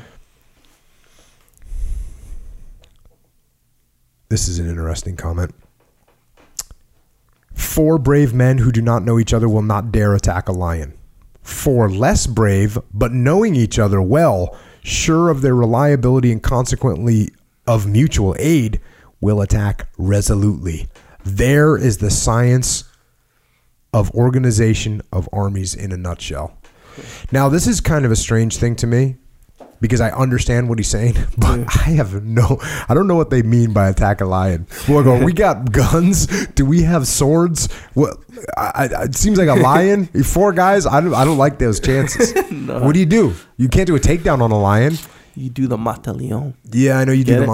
The- Yeah, I, I, I understand that, but I think it was a metaphor. yeah, no, I know it's a good metaphor, but I I try and think of things, you know, or sometimes I think of things in a realistic way. And If Sure. you ever seen the claws on a lion, yeah, I don't- Yeah, no, no. four guys versus a lion, I don't think it's gonna work out good. If you have no weapons, if you have some weapons, Yeah. But you don't want to be the one guy like you know the sacrificial guy that does the first attack, so I can get to the neck. I mean, Echo, The you bait. run at him, bro. Yeah, be the I got your back, and then I run up and stab it in the head. But Yeah. that's after you got a jugular removed by his claw. But see what he's saying is if you can rely on me, Yeah, for sure. you'll For do it sure. resolutely. I don't know if I can really rely on myself being the bait though. It's kind of whack. Check. Back to the book. Anytime a new invention may assure victory. At any time, a new invention may assure victory. Granted. But practical weapons are not invented every day, and nations quickly put themselves on the same footing in, as regards to armament. The determining factor, leaving aside generals of genius and luck, is the quality of the troops. That is the organization that best assures the esprit, the reliability, the confidence, and the unity. Again, we're just talking about the technology comes out. That's great. There's something more important than that, and that is the the, the relationships. The relationships. That's what's most important. Back to the book. The purpose of discipline is to make men fight in spite of themselves. No army is worth no army is worthy of a, the name without discipline. There is no army at all without organization, and organization is defective, which neglects, neglects any means to strengthen the unity of combatants. Methods cannot be identical. This is so, so important. Methods cannot be identical. So you can't just throw this discipline all the same to, to everyone. Listen to this draconian discipline does not fit our customs. Discipline must be a state of mind, a social institution based on salient virtues and defects of the nations. Discipline cannot be secured or created in a day. It is an institution, a tradition. The commander must have confidence in his right to command. He must be accustomed to command and proud to command. This is what strengthens discipline in armies commanded by an aristocracy in certain countries. So I just think it's very important because again, I don't I don't want people to listen to the podcast to go, that's right, we're gonna lay down the discipline now mm-hmm. at the company. Everyone's gonna follow the rules. No, it can't be draconian. It's gotta be a part of the culture. People gotta want there to be discipline. Mm. Very important. Back to the book. Ancient battle resembled drill. And when they say drill, you ever seen people marching? Yeah. Like on a parade ground? That's drill. Yeah. Okay. Ancient battle resembled drill. There is no such resemblance in modern battle. This greatly disconcerts both officers and soldiers. Ancient battles were picnics for the victors who lost nobody. Not so today. Artillery played no part in ancient battle. The invention of firearms has diminished lo- has diminished losses in battle. Again, this is you can see he was not 100% correct because he couldn't see into the future, but he's saying at the time there was less losses in battle because of the firearms. And obviously that turned out to be true just what 50 years later in World War 1 we get to obscene and horrible levels of casualties from the firearms. Why is that? Because they can. Uh, well, as far as what he's saying, because they could fire from a safe. Yeah, I'm sure it's because they could fire from a safe spot and the momentum of the battle and therefore victory and defeat could occur at a greater distance and it meant that once that that occurred the people could run away Yeah, yeah. Uh, and so oh we were losing we're going to run away whereas in the old days Yeah, you're in the game. you're in the game Yeah, yeah. and we start to beat you i'm hacking your head off and all of the people with you and you can Yeah. try to run, to run away and we got archers lined up and Yeah. we're all we're all on a football field you know Yeah. or maybe maybe five or six football fields you know a thousand yards maybe 10 football fields we're all there and when we start getting the upper hand you're you're not going to get away from yeah. me In fact, you run. I mean, according to him, you turn your back to run away. Yeah. You're that's guaranteed death. Whereas, hey, we can retreat, we can surrender, and then guess what? I mean, modern modern surrenders, you know, they take place. They're almost like a formal. Yeah. You know, Yeah. you come and your general comes and signs the paper, and then we take over your country. Or, Yeah. You know, whatever. signs, signs the paper. Yeah, no, they signed they signed surrender I- I papers. know, but the way Germany you said and it- Japan both signed, you know, unconditional surrenders, Yeah, no, it sounded kind of like which is how you're supposed to win wars. yeah, I dig it. unconditional surrender. And then the benevolent benevolence of our country says, okay, now we'll we'll help you rebuild, and you know b- you can be a squared away democracy. Hey, remember? Um, here's the here's the question. So in war, like if you're fi- like on Saving Private Ryan, there's a small little clip where the guys are like surrendering and they still shoot them. Is that like illegal? Like you can't do that. Mm-hmm. yeah, you're not supposed to do that. Yeah. Yep, it is illegal. It's against the, the law of armed combat. Remember the first Iraq War when the guys were like sur- finding anything they could that was Yeah, I got asked that on on social media. Guys like, well, what determines? I said, you know, what, you you have to do the right thing in combat. He said, well, what the, sir, who determines the right thing? I was like, well, the Geneva Convention, the law of armed combat. Next question. like, well, there's rules to follow. this isn't yeah. like we're pulling it, you know, It's- out of thin air, Uh, No, it's- yeah, it's not a you know. not making it up as we go along. Yeah, making it up. Back to the book. The greater perfection of weapons, the more dreadful becomes modern battle, and discipline becomes more difficult to maintain. Again, that's why it's so awesome when you see the U.S. Marine Corps doing the island hopping campaign. Hmm. And the amount of discipline that it takes to go when you're dug in mm-hmm. and you're in a bunker you're a japanese imperial soldier and you're in a bunker and you have a machine gun and you're just your sights are set on the beach the amount of discipline that it takes to go onto that beach as an american marine or, or mm. sailor corpsman or army soldier that's coming on. It's just incredible. It's it's absolutely incredible. It defies what du Picq is saying. Yeah. some of the stuff that du Picq says about fear and all this and guys are going to turn apparently he never worked with the U- U.S. Marine Corps. Apparently Yeah. never worked with the 101st Airborne. Those guys no. I mean eh, I'm calling out a couple units but come on. These guys are it's it's amazing. It's amazing the amount of heroism and discipline to overcome that that spirit of self-preservation and, mm-hmm. I, and obviously a bunch you know tons of special operations guys and just it's impressive it really is it is very impressive i was humbled to see that stuff with my own two eyes Back to the book. The nature of ancient arms requires close order. Modern arms require open order. And they are at the same time of such terrible power that against them too often discipline is broken. So imagine this. This is a, this is tough because in ancient war we're all close together, and so it's easier to maintain discipline. But when we all get spread out in modern warfare, it's harder to maintain the discipline. Yeah. Plus, nobody's looking to. Yeah. Discipline in battle becomes more necessary as ranks become more open and the material cohesion of the ranks not giving confidence. It must spring from a knowledge of comrades and a trust in officers who must always be present and seen. So, leaders, you got to be seen. What man today advances with the confidence that rigid discipline and pride of in himself gave the Roman soldier, even though the contest is no longer with man but with fate? Think about that. The contest in modern warfare, oftentimes, not all the time, is fate. Am I going to step on an IED? Am I going to get hit by a random bullet? Am I going to. There's the. War now is much more random Yeah. is much more random. Bad luck can cost you your life. Yeah. Good luck can save your life. Good tactics will put more luck on your side. Yeah. Bad tactics will turn luck against you, but there's always luck involved in modern warfare. So that's what you're up against. You're up against fate. Yeah. So, you know, and I'll tell you, like when he talks about this modern warfare of, you know, and even when I talk about like, hey, guys going out in the turret, you know, guys going out on operation after operation in Ramadi. Sometimes, you know, guys would think they're going to die, but a lot of times, like, no, I'm not going to get killed. It's not going to happen. You know, like you have sort of a, hey, it's not going to happen. If it does, I won't know it. Check. Let's rock and roll. You know what I mean? Mm, It's yeah. a different.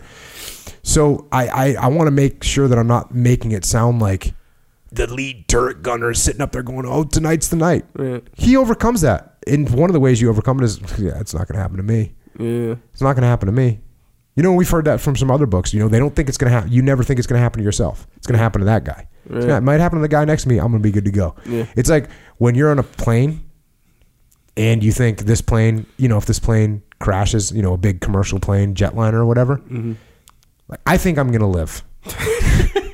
like that's my attitude is like if this thing crashes, I will live. You know, I'm going to I will land somewhere and track using my using my free fall capabilities Sure. and I'll find a pool and I'll track to the pool and mm-hmm. then I'll get all spread out and in the last minute I'm going to you know, I think I'm going to live. Like if you fall out of the plane. No, if the mean, or plane you- explodes in midair, right, right, and you fly out. you know, out. like you know those crashes where everyone dies on the plane. yes, If I'm on the plane, I'm gonna make it. right. You're the only one. Yeah, I That's dig just it. that's I just dig it. like the attitude. So Yeah. you can you can have if I can have that attitude about being on a plane, yeah, I can have that attitude, and a bunch of guys can have that attitude Yeah. going into combat. Like, hey, I'm not gonna get killed. Bring it. What do you got? yeah. They can go. That, I think that's called availability bias. I th- but I think that goes both ways. It's like what's the availability? it, uh, well, availability means it's. I mean, the way the reason they call it availability is because it's available in your mind. Just that thought. Uh, you know, it's, it's, it's kind of. So basically, Oh. Because if, that one girl that lived through one of those crashes back in 1975. Yep, I'm like, hey, if she could do yeah, it, I'm gonna exactly be good right. go. I remember. I, oh, I always hear about that heroic Yeah. story, even though all the other millions of stories, everybody died. Yeah, Like well, like winning the lottery. That's why people buy lottery tickets, even though you'd like. The chance of you dying on the way to buy the lottery ticket is higher than you winning. And you to, oh, I'm gonna buy it every time. I'm gonna. It's gonna gonna be someone. Might as well be me. can't win if you don't play. yeah, so I think I think a lot of guys have that same attitude as I'm talking about, and I know they do because I talked to them about it, or not maybe not specifically, but no one's going, oh, you know, I'm really now. Believe me, we get guys that think they're gonna die every time they go out. You know, got some paranoid brothers that'd be like, man, I don't feel good about this one. Be like, you know, you're gonna be okay, buddy. Yeah, yeah. No, man, I don't know. It's we, we, we what's this? It's like, bro, you're gonna be okay. Even even then, they sound pretty hardcore though. Yeah, yeah. Well, the funny thing is, like one of my most paranoid bros that was always paranoid he was going to die. He always, in fact, I was going to send him home. Not it was the end of deployment, Yeah. and and we had planes, and we had to fill up the planes with guys to go home. Mm-hmm. And one of the other guys, a senior guy, said to me like, "Hey, we need to we need to send that guy home. You know, he's really stressed out." And I said, "Bro, he's not going to go home because I know." him." Yeah.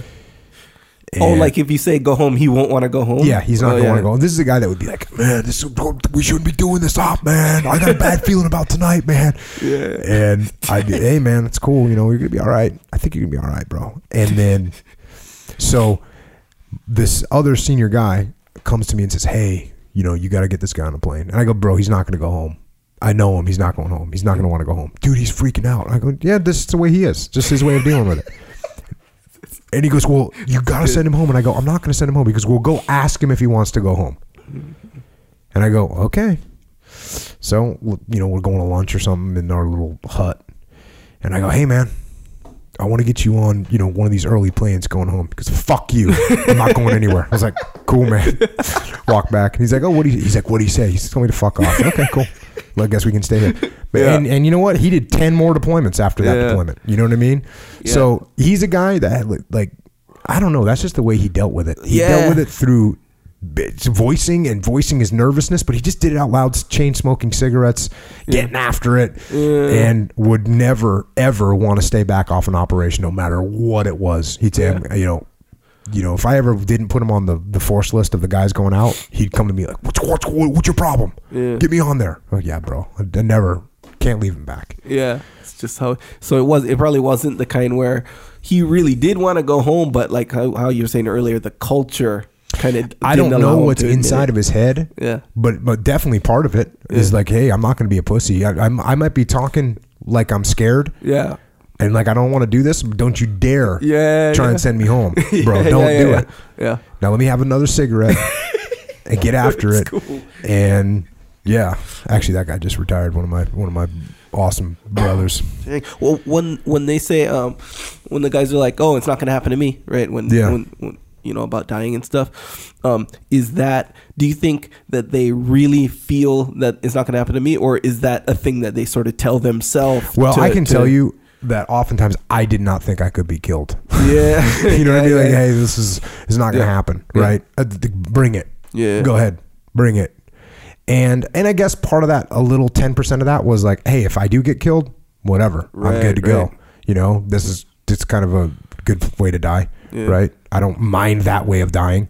Getting killed in combat, right? I'm a Viking with a sword, and I want to die with it in my hands. I don't want to die the way I'm going to die now. you know, now I got to live and get do all this stuff. No, I right? think that's pretty cool too. yeah, yeah, I guess so. But um, technically. yeah, but so there's a little bit of the, but but I think guys probably fall in that whole spectrum Yeah, of guys yeah. that just didn't think they would get killed, and guys that just said they didn't think they could get killed, and guys that thought they were going to get killed but really didn't think they were going to get killed. They're just man, you don't know what's going on inside Yeah. people's inside people's head. But what you got to do is pay as, um, as much attention to it as you can, Yeah. and always be looking at people and trying to gauge where they're at mentally. Because yeah, it's uh, it does it does freak people out. You Yeah. know, the continual specter of death. Yeah. It can it can hang heavy. That's so and and you know, I was never exposed to the kind of things that these people were going through and World War II, going on to going on to a beach, going on where you're hey, you know, we're gonna take, you know, forty percent casualties first two waves. You know, that means you- you're looking at your buddy like, okay, one of us ain't gonna make it. Yeah. Or one of us is at least gonna get wounded bad. Yeah.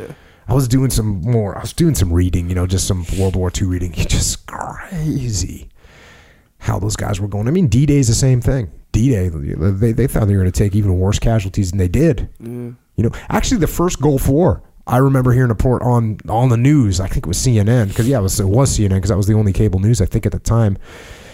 They were saying there's going to be forty thousand casualties in the first forty eight hours. I was like, oh, it's on. I'm going to get some, and that was literally my attitude, you know. And of course, it was over in 72 hours. Nothing happened. That's why I think that lured us into a false sense of security and arrogance. The second Gulf War, we said, "Oh, we're going to go into Iraq. Oh yeah, well, you know, we'll probably be done in two or three months, or maybe a month. You know, maybe a month." And guess what? We got up to Baghdad in what a couple, couple weeks, a week or 2 mm-hmm. and boom, we were there. Okay, this is going to be yeah, this, this, yeah. Well, guess what?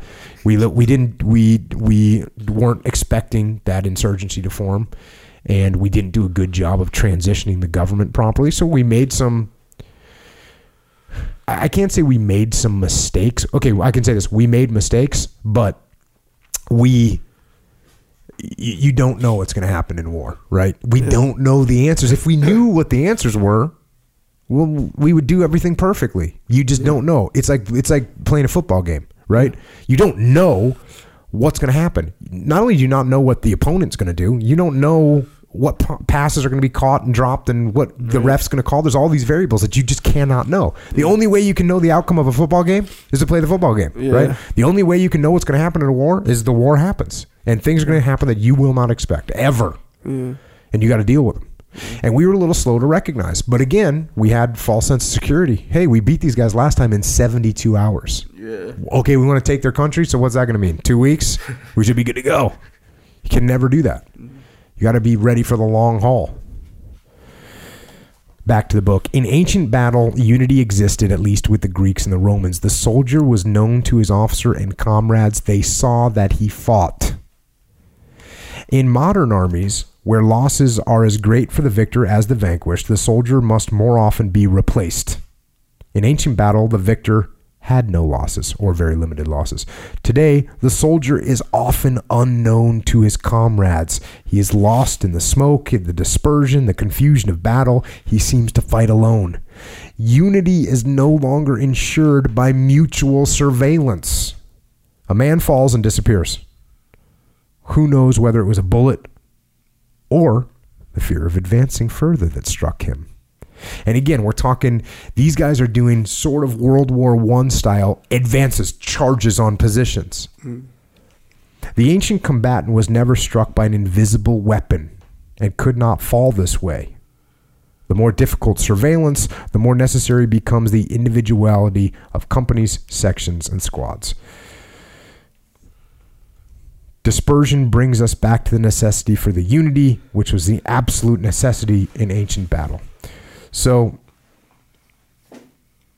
another another point here. The size of the battlefield permits less than ever holding units together. The role of the general is much more difficult. Many more chances are left to fate. Thus, the greater necessity for the troops who know best their trade, who are most dependable, and the greatest of fortitude. So you got to have even better soldiers now, because you got you you got to train them better, because they might be out there alone, or you know with two or three guys. There is a strange similarity in battle at one league to battle at two paces. So one league meaning separated by 2,000 meters. Two paces is obviously two paces. The value of the soldier is the essential element of success. Let us strengthen the soldier by unity. And this is obviously, this is businesses, this is teams. The tighter you are as a group, the better you're going to perform.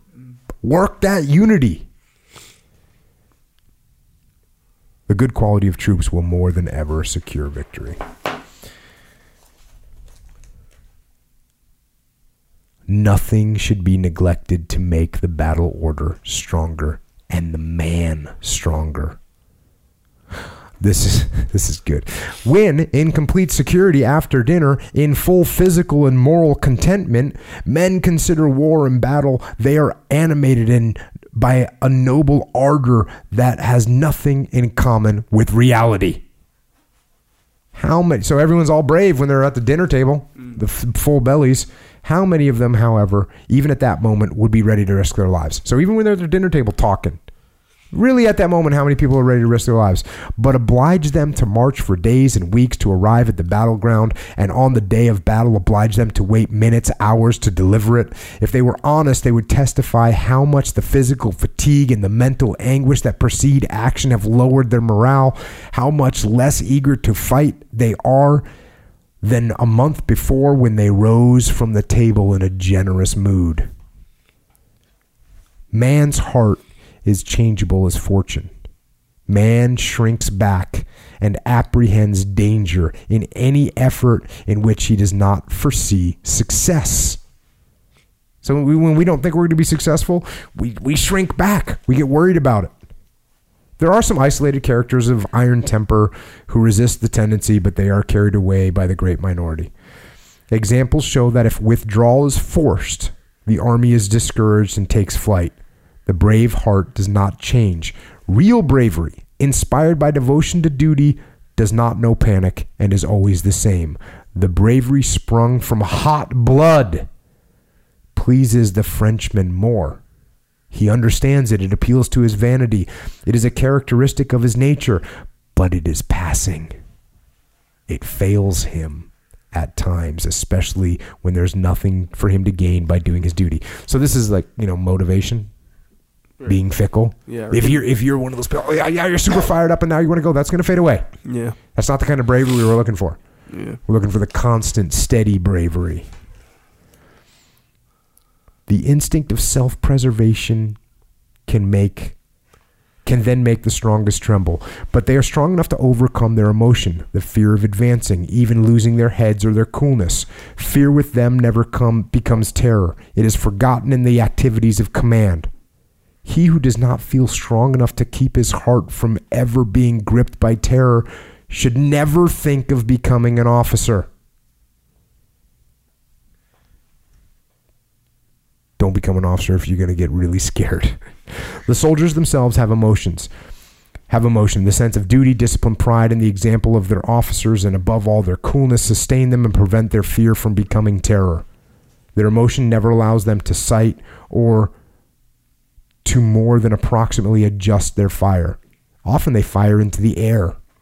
Cromwell knew this well, dependable, dependable as his troops were, when he said, Put your trust in God and aim at their shoelaces.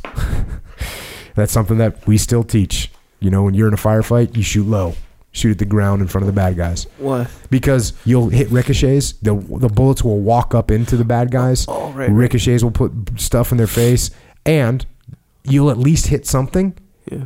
If you aim high, you're going to shoot over their heads. You're going to hit nothing. Yeah, it wasn't um oh, that we had Roger- Roger Roger Hayden. Hayden, yeah. He was saying he was kind of saying that, right? Like the new guys shoot tend to shoot high. Oh yeah, for sure. He definitely said that. Yeah. Yeah. No, they they drilled us into that. They drilled that into us big time. You Yeah. know, walk it in. Yeah, shoot walk it in, low, shoot at their shoot at their laces. And that's another thing. When you're shooting high, you don't know where it went. When you shoot to Oh, the yeah. ground, you can see where it's hitting. You're like, oh, okay, boom, I'll walk it in. Yeah. Walk it in. Walk it on in. What makes the soldier capable of obedience and direction in action is the sense of discipline. This includes respect for and confidence in his chiefs, confidence in his comrades, and fear of their reproaches and retaliation if he abandons them in danger. This is peer pressure, basically, is what we're talking about. Mm. His desire to go where others do go without trembling more than they. In a word, the whole of the esprit de corps organization only can produce these characteristics Four men equal a lion. There it is. Esprit de corps is secured in war, but war becomes shorter and shorter and more and more violent. Consequently, secure esprit de corps in advance. This is about training. That's where we're going to establish esprit de corps.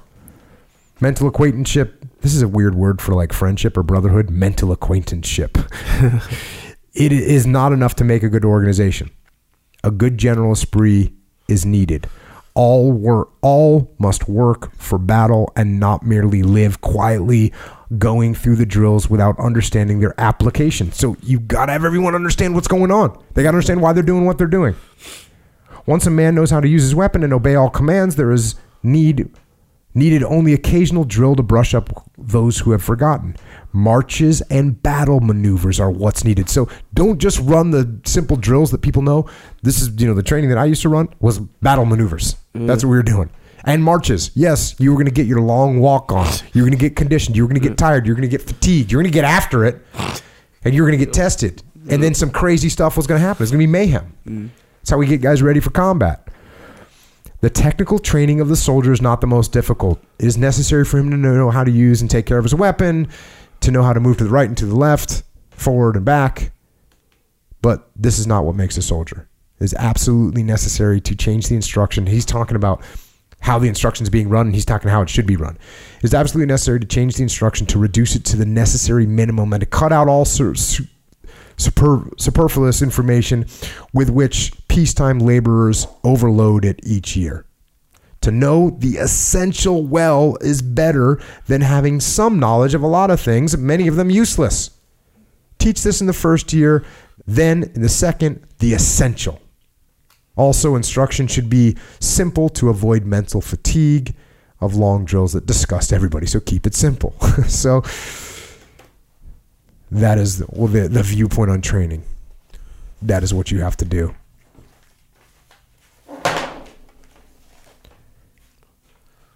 Back to the book. When confidence is placed in superiority of material means, valuable as they are against the enemy at a distance, it may be betrayed by the actions of the enemy. If he closes with you in spite of your superiority in means of destruction, the morale of the enemy mounts with the loss of your confidence.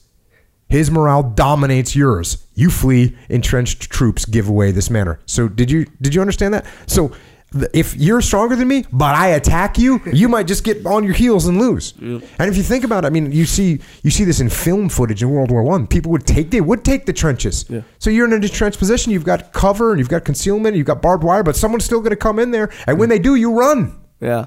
It's kind of like you ever see those videos on YouTube where the squirrel attacks the dog, but it's like this big dog, but the squirrel gets nuts, you know, and the dog Is like, that is that a pun away. there too? Like a squirrel getting nuts.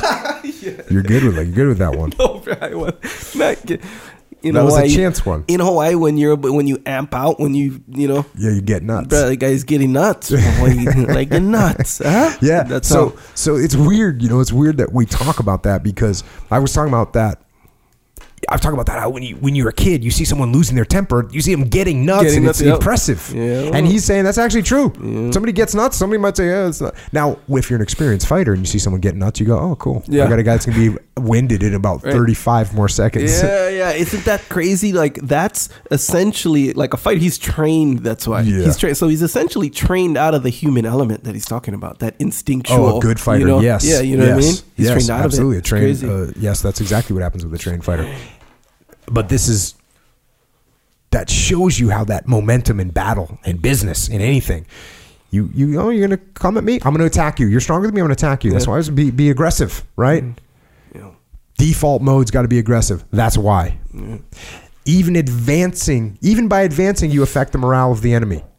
But your object is to dominate him and make him retreat before your ascendancy. And it is certain that everything that diminishes the enemy's morale adds to your resolution in advancing. So go on the attack, be offensive, be aggressive.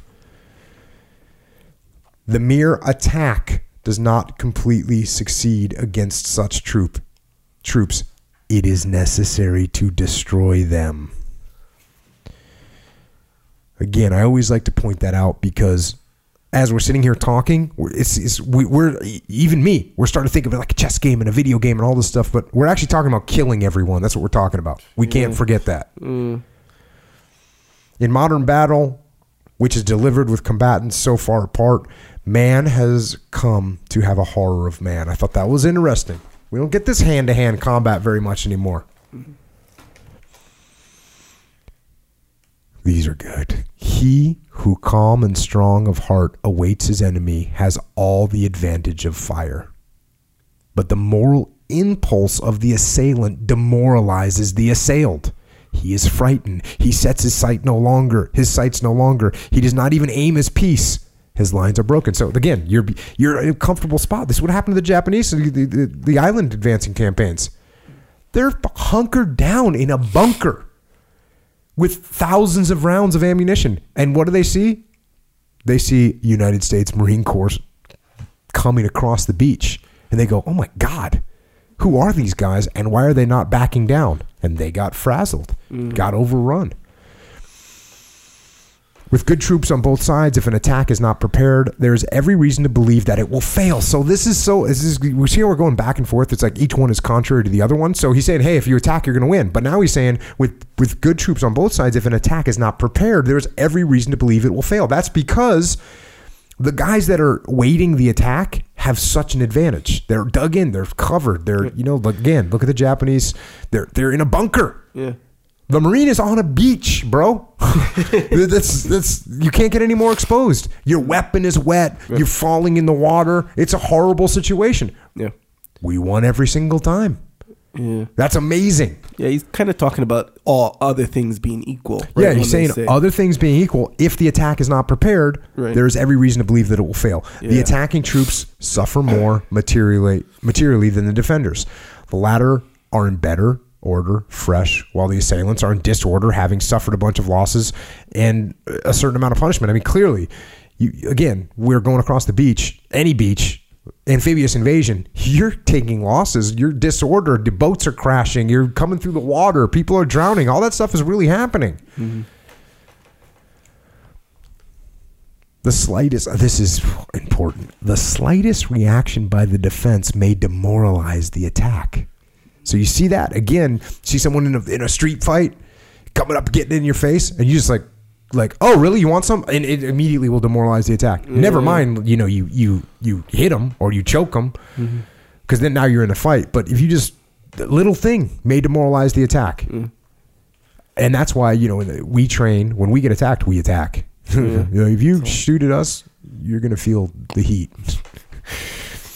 The more confidence one has in his method of attack or defense, the more disconcerted he is to see them at some time incapable of stopping the enemy. So that's another thing. You think you're all strong, but then when you start getting beat, you just fold. fold. Interesting. Just a quick comment. There is back to the book. There is always mad impatience for results without considering the means. So you see this a lot in businesses, in the military, where the senior leadership mm-hmm. they want to see the results. We want results on this thing. You gotta Yeah. be patient Yeah. because the whole time you're asking that, like if I start asking you, Echo, how do we do this? How do we do this? How do we do this? How are we doing right now?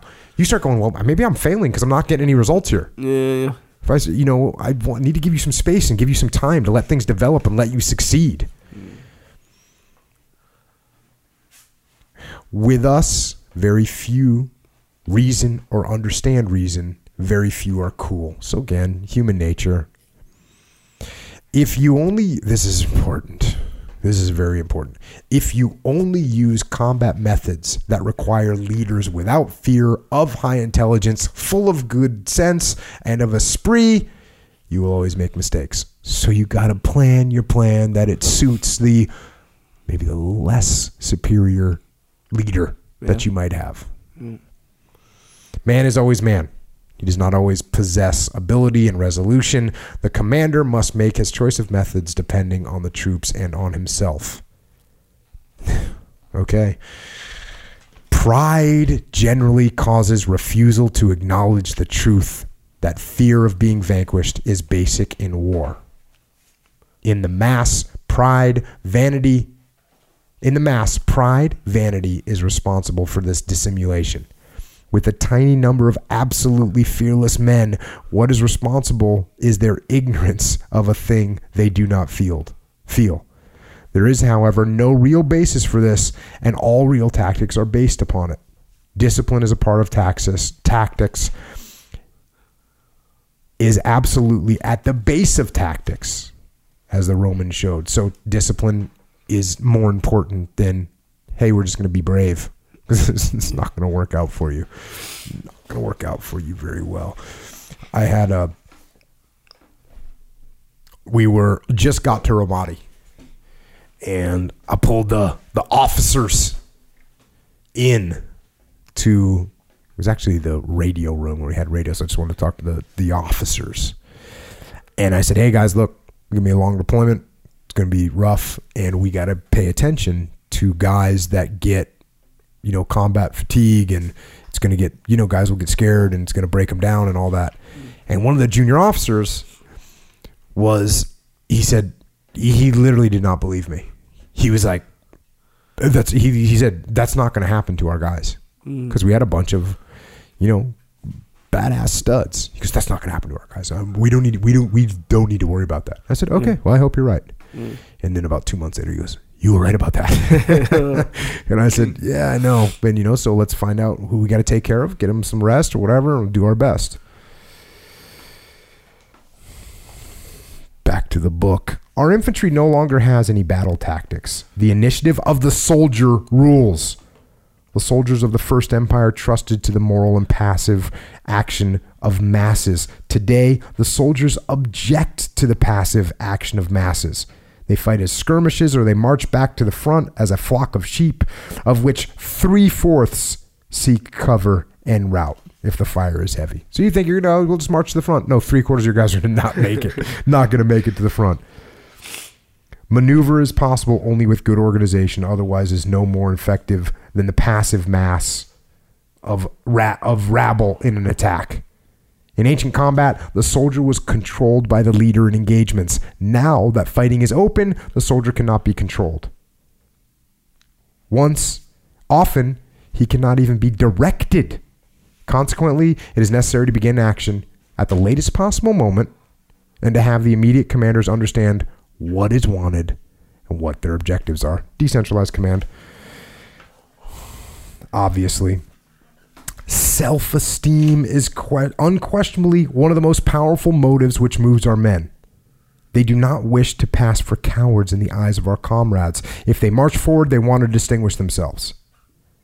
After every attack, formation no longer exists. This is because of the inherent disorder of every forward march under fire. The bewildered men, even the officers, have no longer the eyes of their comrades or of their commander upon them, sustaining them. Self esteem no longer impels them. They do not hold out. The least counteroffensive puts them to rout. So, just talking about being separated and how before we had everyone watching us, now no one's watching me. I guess well, I'm gonna take a little take a little cover over here in this trench. Do you object that no one ever gets within 200 meters of the enemy? That a, unit attacking from the front never succeeds? So be it. Let us attack from the flank. No pres- this is important. This is important in combat. No prescribed interval will be kept exactly. It will open, it will close following the fluctuations of combat and this is true with any plan. Business plan. It's not going to be what you thought it was going to be. It's not going to go as planned. There's going to be fluctuations in what you told people to do. They got to be ready for that. You got to be ready for that. Mm. Oh, I love this one. Absolute rules are foolish. Absolute rules are foolish about it. if you find yourself saying never or saying always, you better put a caveat on that. Those are too strong. There's no such thing. Well, there's very rare. Actually, I'd say there's no such thing. Maybe I could think of an example. Yeah. But I'm sure there's an exception even there, to that. yeah, even to the one that I could think of, there's going to be an exception. This is cool. The infantry square is not a thing of mechanics of mathematical reasoning. So, so the infantry square was a tactic they used. They and they hear they'll tell how they formed up. A platoon in four ranks, two facing the front, two the rear. Its flanks guarded by the extreme files that face the, to the flank, and conducted supported by non-commissioned officers placed in a fifth rank in the interior of the rectangle. Powerful in its competence and fire cannot be dislodged by cavalry.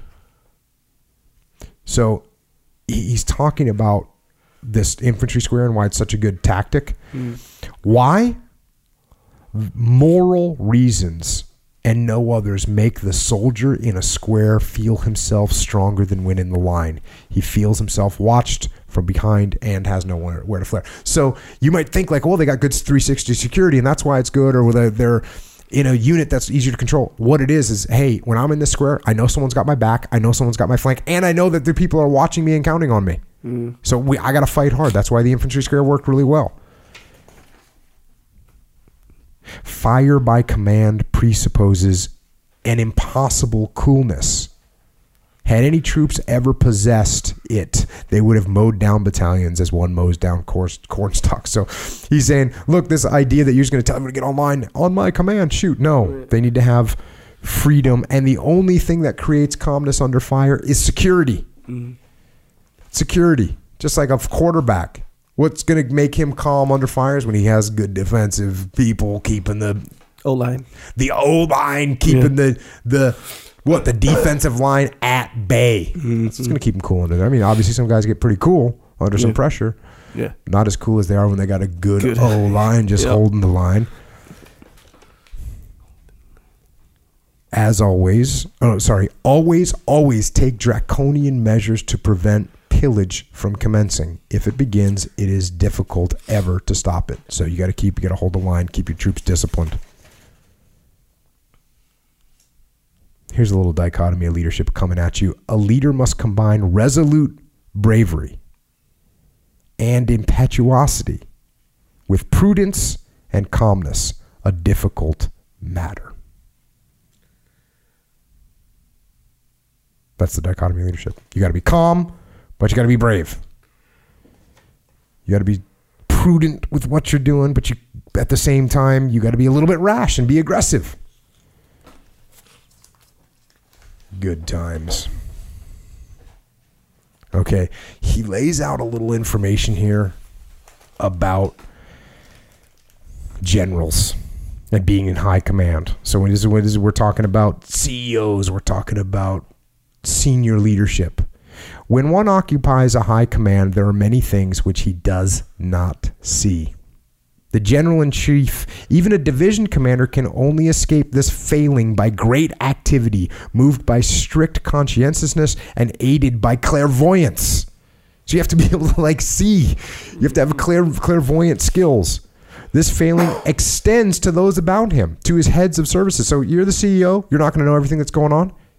The only way you do you do know what's going on is by being really proactive and finding out what's going on. And by the way, it's not just you that doesn't know. All your little, all your other people in the C-suite, they don't know what's going on either. You lose a lot of that stuff unless you're super proactive. Mm. Now here's some examples. These men live well, sleep well. The same must be true of all. They have picked well-conditioned horses. The roads are excellent. They are never sick. The doctors must be exaggerating sickness. They have attendants and doctors. Everybody must be well looked after. Something happens which shows abominable negligence common enough in war. With a good heart and a full belly, they say, but this is infamous, unheard of. It could not have happened. It is impossible. So you gotta be careful of that detachment when you get to the senior leadership positions. When you start going, oh, those guys in the Yeah. front lines, that, what's wrong with it? What can they possibly be complaining about? Yeah, it can't be that bad out there. Actually, it can. Now we'll talk about a little micromanagement.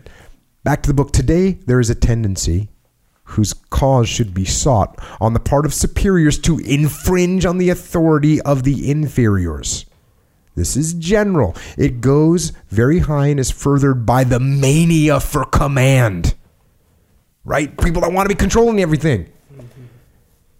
it results in the lessening of the authority of subordinate officers in the minds of their soldiers. So when you're micromanaging, you're hurting the authority of your subordinate leadership.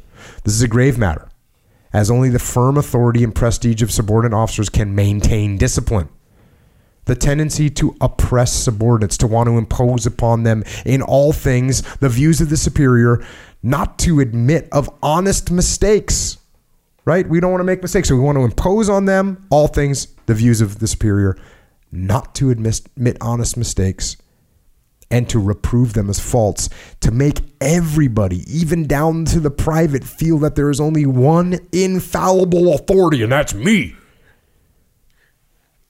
A colonel, for instance, sets himself up as the sole authority with judgment and intelligence. He thus takes all initiative from subordinate officers and reduces them to a state of inertia, coming from their lack of confidence in themselves and from fear of being severely reproved.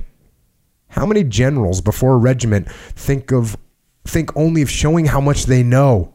Ugh. Don't be that leader. They lessen the authority of the colonel. That is nothing to them. They have asserted their superiority. True or false, that is what is essential.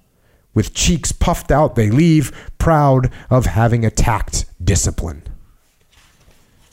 That one really bothers me. But it's, you know, here we are. 1840, we're talking about. 1860, we're talking about. 1865, 1880. We're talking about micromanagement. We're talking about micromanagement, right? We're talking about the upper echelon not knowing what's these problems that we deal with with businesses all the time at echelon front. We this is what we deal with, and it's hard for people to see that they're doing this because they don't know it. Mm. Even though this is such a common trait that we can go back thousands of years and see, people don't recognize it. Oh, this one bothers me. Ask much in order to attain obtain a little is a false saying, a source of errors and an attack on discipline. One ought to obtain what one asks. It is only necessary to be moderately reasonable and practical. So this is like, hey, Echo, we need to sell 10,000 of these new units we've made. And, and what I'm really hoping is that you sell a thousand. Mm. That's not that's not a good way to do. If I want you to sell a thousand, that's what I want you to make. You know, I want you to make a thousand of these new units. Okay, mm-hmm. make a thousand. I don't tell you make ten thousand and hope that you can know. Think, well, it's a disaster. Don't do that. Man's admiration for the great spectacles of nature is the admiration for force. Again, we're getting into a little bit of human nature, just a little touch. In the mountains, it is mass, a force that impresses him, strikes him, makes him admire. In the calm sea, it is the mysterious and terrible force that he divines, that he feels in that enormous liquid mass, in the angry sea. Force. Again, in the wind, in the storm, in the vast depths of the sky, it is still force that he admires. All these things astounded man when he was young. When he became old, he knows them. Astonishment is turned to admiration, but always it is the feeling of a formidable force which compels his admiration. This explains his admiration for the warrior. The warrior is the ideal of primitive man, the savage, the barbarian. The more people rise in moral civilization, the lower this ideal falls. But with the masses everywhere, the warrior still is, and for a long time will be, the height of their ideals. This is because man loves to admire force and bravery that are his own attributes. When that force and bravery find another means to assert themselves, at least, or at least when the crowd is shown that war does not furnish the best examples of them, that there are truer and more exalted examples, this ideal will give way to a higher one. Don't think it's quite happened yet.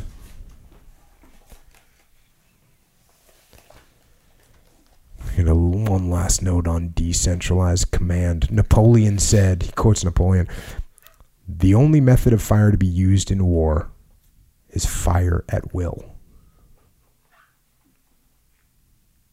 So, when you're trying to control your teams and their every action, because that's really the That's the that's the action of a soldier, right? Is to fire. When you try and control that, you are micromanaging in many cases. You need to let them operate on their own. And now I'm gonna I'm gonna close out this uh, piece of battle studies right here. We're going to August 15th, 1870. And this is about in the first month of the Franco Prussian War.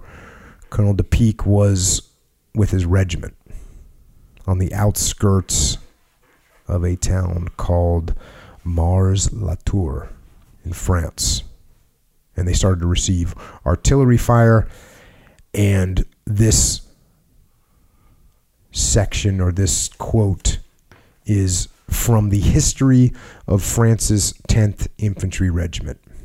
So they start taking some shelling, and here we go.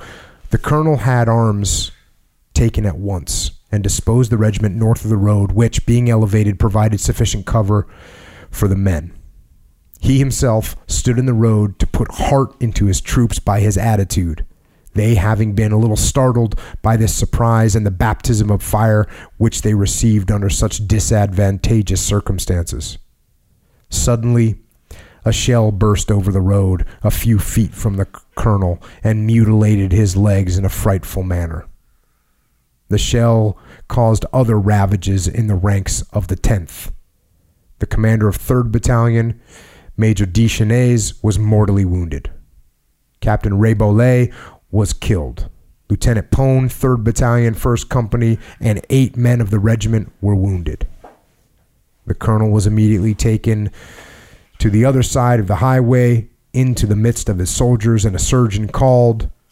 Those of the regiment already being engaged in caring for the other victims of the terrible shot. In the meantime, Colonel du Picq asked for Lieutenant Colonel Doliac delivered to him his saddlebags containing important papers concerning the regiment, and gave him his field glasses.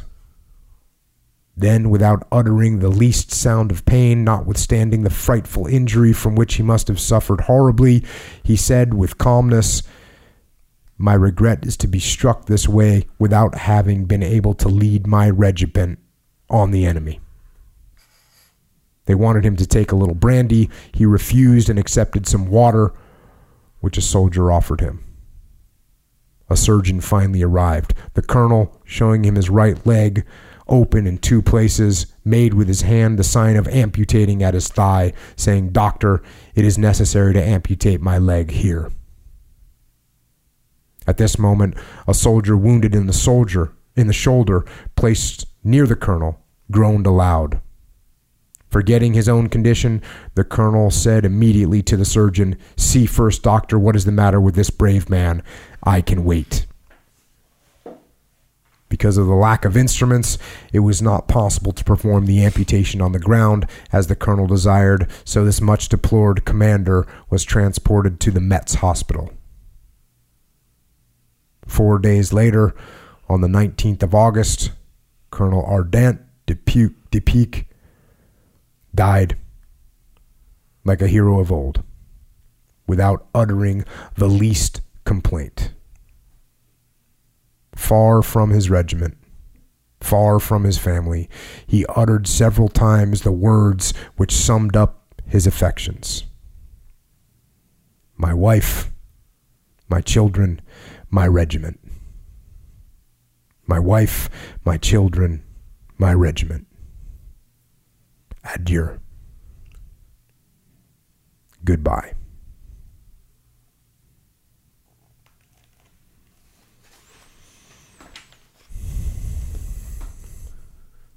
And so we see a man who, despite his intimate knowledge of the fear and the immense strength that the instincts of self preservation hold, yet he showed no fear and overcame his own instincts of self preservation. And maybe, maybe that's because he knew them so well. he understood them so deeply that he was able to overcome them. And maybe of all the incredible lessons we can learn from Colonel du Picq, perhaps the most important one is for us to realize why it is so critical for us to increase our knowledge. Not just of war, but of all things. So that we have the knowledge and the understanding to confront and overcome those things, the good and the bad. So learn. Learn about your strengths and your weaknesses. Learn about strategy and tactics. Learn about fear and hesitation. Learn about human nature.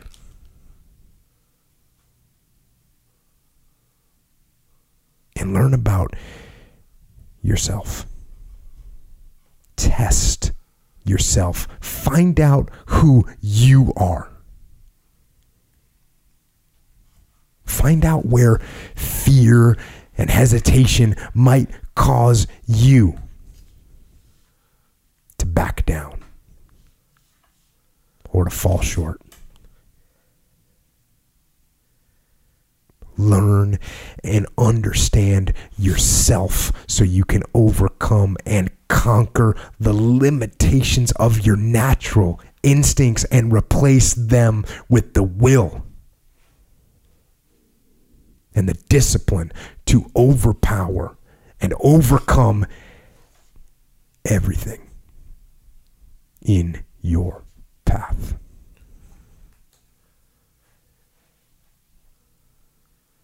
And I think that's all I've got for tonight.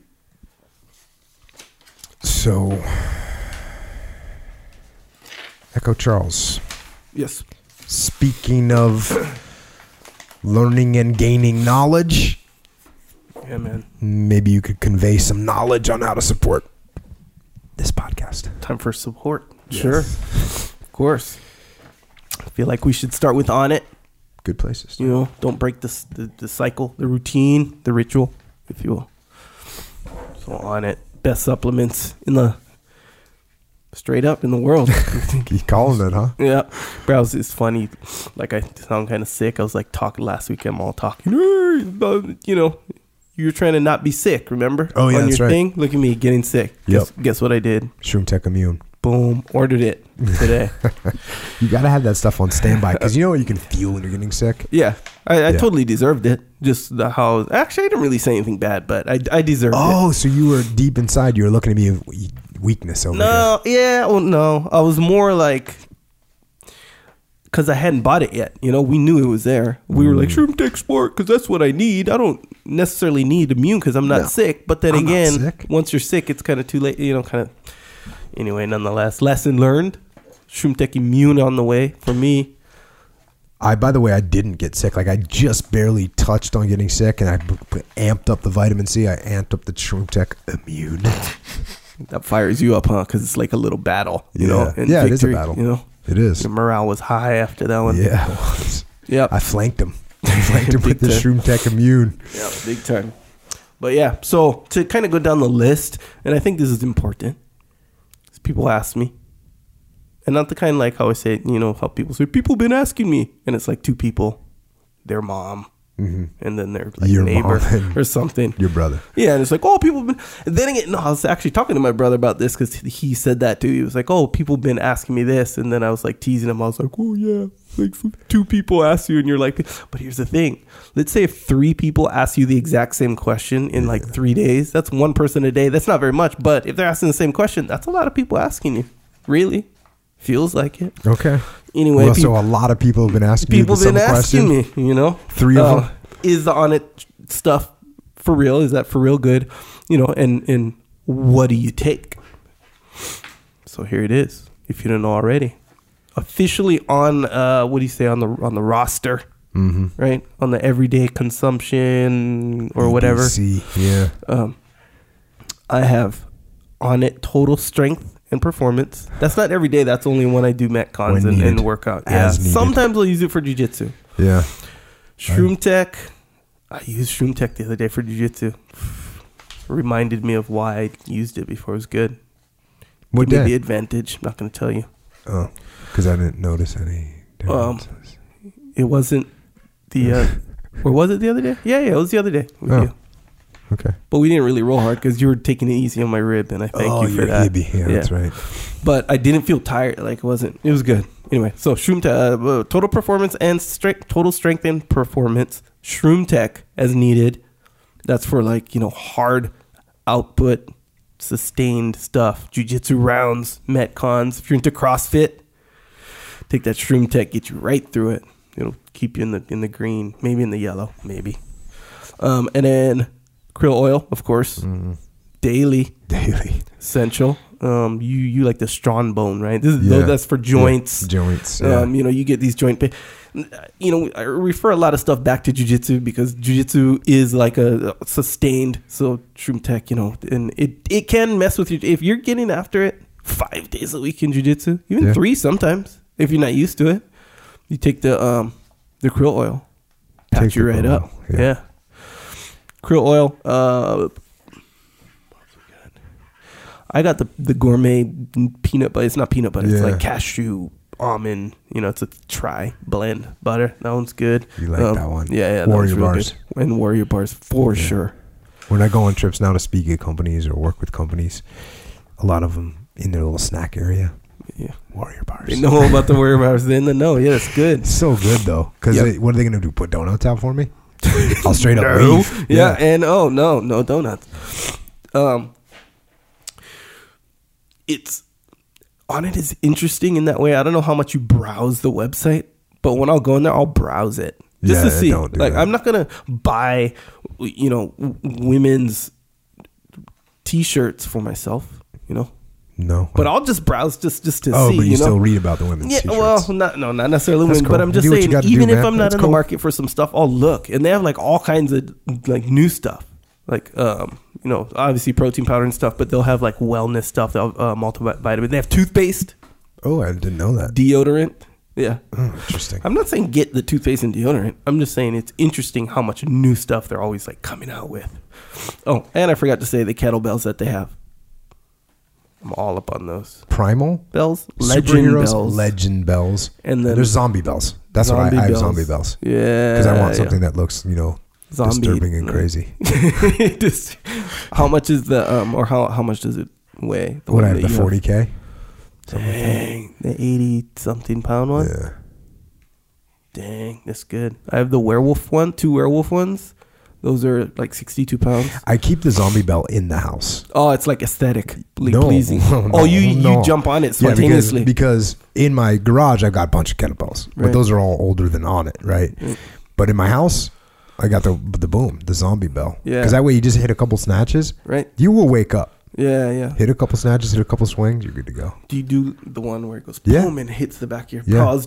You got to get used to that. Don't you gotta just jump but, into but, that. But yeah, for some reason you notice it when you first start kettlebells, but you don't notice it after a while. yeah, just well, you're not ready for you the know whole. what? No, you know what you do is you use your grip. At least I do. I use my grip to like slow it down a little Ah, bit. yeah, There's a little bit of friction there. Just Yeah. crank it down. It's a little soft little landing on there. Dang, yeah, that's a good idea. So you kind of use the, the, the zombie bells, kind of like your, you know how some guys, I think it was you who was telling me, you have two gis. You have one gi you never really use unless it's like picture taking time. Mm, That's not me. The, and it's called the Hollywood. That wasn't you, the Hollywood gi No, and the action gi. Absolutely not. I The not. Hollywood gi is like it's it's it's a legit gi, like most gis are. They're, you can roll in them, but you you kind of keep it, you know, in the, Yeah, in the no. closet, hung up. When it's, you still Okay, roll on do you, do, you- do you even know me at all? If be doing I that? thought it was you long time. Maybe you changed. I don't know. I didn't change. Nonetheless, um, If I have a gi, cool. it's gonna get rolled in. dig it. Period. I dig it. Otherwise, why would I have it? Oh, that's right. To take pictures in. No, not happening. Next question. Whatever. Oh, by the way, Jocko's in Jiu Jitsu magazine taking pictures the other day. Yeah, I Yeah. said it. Yeah. Maybe on the cover, maybe not. I don't know. um. Anyway, back to Onnit. The- We all know okay, best supplements in the world. These are all the things. What they if you if you take a supplement for something like from on Are you it, still doing Onnit right yeah, now? the- yeah, I'm going to continue Okay. to do Onnit Go. because it's worth Go. it. This is valuable information. If I was on the other side of this, I would hope that somebody told me this information. Well, that is true. And I think, like, for instance, krill oil, you did not know about krill oil. yeah, And now you know about krill oil. You, Yeah. were, you were sore and getting old and decrepit. Yep. Boom, you started taking krill oil. boom, back No, in the game. back in the game. Yeah, uh, what's so that's a good point. What's bad Point about taken. the krill oil though is I did my my wife's dad, my father-in-law would always say krill oil's better than fish oil and be like whatever health not Now dude look at me it. I lift yeah I gotta admit to it. All good. Anyway, you know that the supplements you take from Onnit are going to work. That's the good thing. And there's a bunch of cool stuff. Even it goes above and beyond supplements, like the, the peanut butter, the nut Yeah. butter. Bro, You said dope. this There's a lot of stuff. Yeah. I'm just a small reminder. All good. if you want 10% off though, Yes, that's a, Here's that's the support important part. Support the podcast, support yourself. With the supplementation, support the wallet with the 10% off. Go onnit.com slash Jocko. Boom. Boom. Another way to support Amazon click through. Mm-hmm. It's a good way to support. And it's super easy. It Takes no time. Before you do your Amazon shopping, go to the website, Jocko, jockopodcast.com. Or on the side, here's the thing too. If you have an ad blocker, it might it might block these little banners there. Oh. Which is cool. That's a safe thing to do. You know, you block ads and pop-ups and whatnot. But know that this will happen. Most of the time.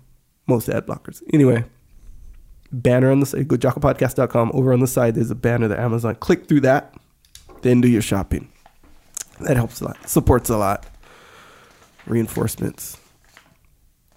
Another way, subscribe to the podcast on iTunes, on Stitcher, if you haven't already. Do you know what I haven't said in a while? What? Review. Yeah. Review. Yeah, Kick write a, review. on there, man. Yeah, Kick a review on there. Tell them what's up. And there's been, hey, there was a, a review of Jocko White tea. Yes. Have you read? it's the best review of all time. Yeah. and it's the basic theme is brew, brew, brew, Yeah. brew, brewing up the tea again, and it goes Yeah, through yeah. an entire. I- is the best review of all time. Yeah, I saw that one. So that is what I, I mean. Just the best thing about that. What when I when I read that, and of course I get it. Yeah. But what I love about that is when I read stuff like that, I think about all the people that, that know nothing about anything that we're doing, and they just read that and say, like, what do they think? Yeah, what is going through their mind? so when everybody puts all these crazy reviews on on Amazon or on the podcast, I got to admit that I find them entertaining. Yeah, I would think if you you don't really know and you see just all the the. well, I wonder the what a person could figure out. That's the, what could they that's the deduce? yeah, they that's the deduce like get after it Yeah. because a lot of people say that that yeah, there- but there's a lot of stuff that yeah, I- it would freak people out. It yeah no, but that would at least make them think like, dang, there's there's a lot to this thing. This thing is heavy. This isn't just white tea or this isn't you know this is heavy. I got to look into that. Unless they're scared or whatever, intimidated, or that's not for me, which it would be strange. But It would be strange. nonetheless, yeah, if you're in the mood, write a review. You know, you're feeling creative, get creative. Whatever, good. Yeah, you can get creative on all. You can get creative on because the reviews actually help. That's the thing. Yeah, You know, you might think it doesn't mean anything, but A, we read them. B, it helps. It helps like Amazon. It helps the ranking in Amazon. It helps the iTunes ranking for sure. Yeah. So that's cool. It's Yeah. another good reason to do it. But mostly do it just to crack me up and make people think that all of us are psycho. yeah, and That's I express like. yourself. That's a good point too. yourself. No one's, you know. I should read that brew. Maybe if we'd ever do a commercial for Jocko White Tea, that's what we should do. oh yeah, yeah, yeah. Dang, that's a good It says idea, bro. the, the the chorus is there's no tea leaves in the pour. So good. Yeah, Yeah, that's awesome. All right. very much so. Um, also subscribe on YouTube. We're putting out more videos. You know, Which is pretty dope as far Pretty as I'm dope. concerned. sure. You know, videos to watch. You want to, you know, shorter. You got some in the hopper too, right? I got a few in the hopper. Yeah, I have like three in the hopper, which is kind of different. Do you think you should prioritize and execute, Yeah. or do you just do you just like creating three different things at the same time? No, because a lot of time, and I this may may or may not be the most disciplined approach, but like kind of go with the wave, you know. So it's like, oh man, this one really like I'm feeling this one, you know. So oh, let's make that one into a video, and I just start, and then I'll get hit with something else that you said or whatever. Just all these artistic things you got going on in your mind. I- yeah, I Actually, I do that with books. This is, you know, I read a lot of books, and I will definitely read a book, and if it's kind of slow moving, I'll read another book at the same time, and then when I get bored with one, I start reading Yeah, the other one. I I can have up to three books going at the same time. Yeah, yeah, So man. that's actually not a bad idea. There you go. See, and mine is a lot like I just figure if you're real into it, Do it. it comes out like better. I don't know. Yeah. It's what it feels like anyway. So, you know, I'm going to stick with that for right now, unless it, you know, produces roadblocks and then, you know, we'll change the strategy. But they are coming along. Videos, YouTube. Subscribe if you haven't already. If you're in the mood to support. You're under no obligation to subscribe to anything, by the way. of course. But if you're in Freedom the mood, of do that. choice. Totally. Totally. Um, also, Jocko has a store. It's called Jocko Store. URL, jockostore.com. We have uh, shirts. If you like t-shirts, cool. Multi-dimensional, multi-layered, philosophically layered t-shirts. Some travel mugs on there. The travel mugs, um, we're still working. What was the on layer it. I was telling you about the other day? Which one? I don't know. I was talking about a layer. There's layers and things. Oh, this is what it was. The book Way the Warrior Kid. Mm-hmm. There's a layer here because the illustrator for the book Oh, of yeah, Way the I Warrior remember. Kid is a guy by the name of Jon Bozak. Mm-hmm. Jon Bozak was my brother growing up, my Mm-hmm. friend growing up, good friend, one of my best friends growing up. And when we were kids, we were in hardcore bands and we were playing rock and roll music and stuff. And one of the bands that we were in was a little band called Bronson's Children. So the layer here Oh, is dang. one day I posted a picture of an old silkscreen T-shirt for Bronson's Children, Yes. which I think we should personally reproduce Yeah, we're going to look into that one. get after it because Charles Bronson was a, was awesome, right? Mm-hmm. He was a legit guy. He wasn't an actor like we have nowadays. That or you like, oh, would you, you know, uh, I'm an actor. No, he was like, oh, I was a, I was a tail gunner in World War II, barely survived, and I came back and got a job making movies about badasses. That's Charles Bronson. By the way, grew up in you know like a he was like a coal miner. Hmm. He was in the mines in some steel town in Pennsylvania. Barely spoke English because he was a Polish immigrant. Anyways, with an attitude like that's why that's why that band was named Bronson's Children. Yeah, so yeah, the layer here is interestingly enough hmm. because I don't have a lot of friends, right? Never have. But the layer here is the couple, the few friends that I have, I'm good friends with Yeah. Goes and deep. yeah, and so that old Bronson's Children T-shirt silkscreen was designed by my guy that was in the band with me, whose name is Jon Bozak, who now has illustrated Way of the Warrior Kid. That's some layers. That's like yeah, layers in it. Yeah, layers. So cool. Good. Just Did a good good job there. That's good. Yeah, it's awesome. Um, But yeah, layers. Sorry. layers. Yeah. Hey, let's go back to the store real quick.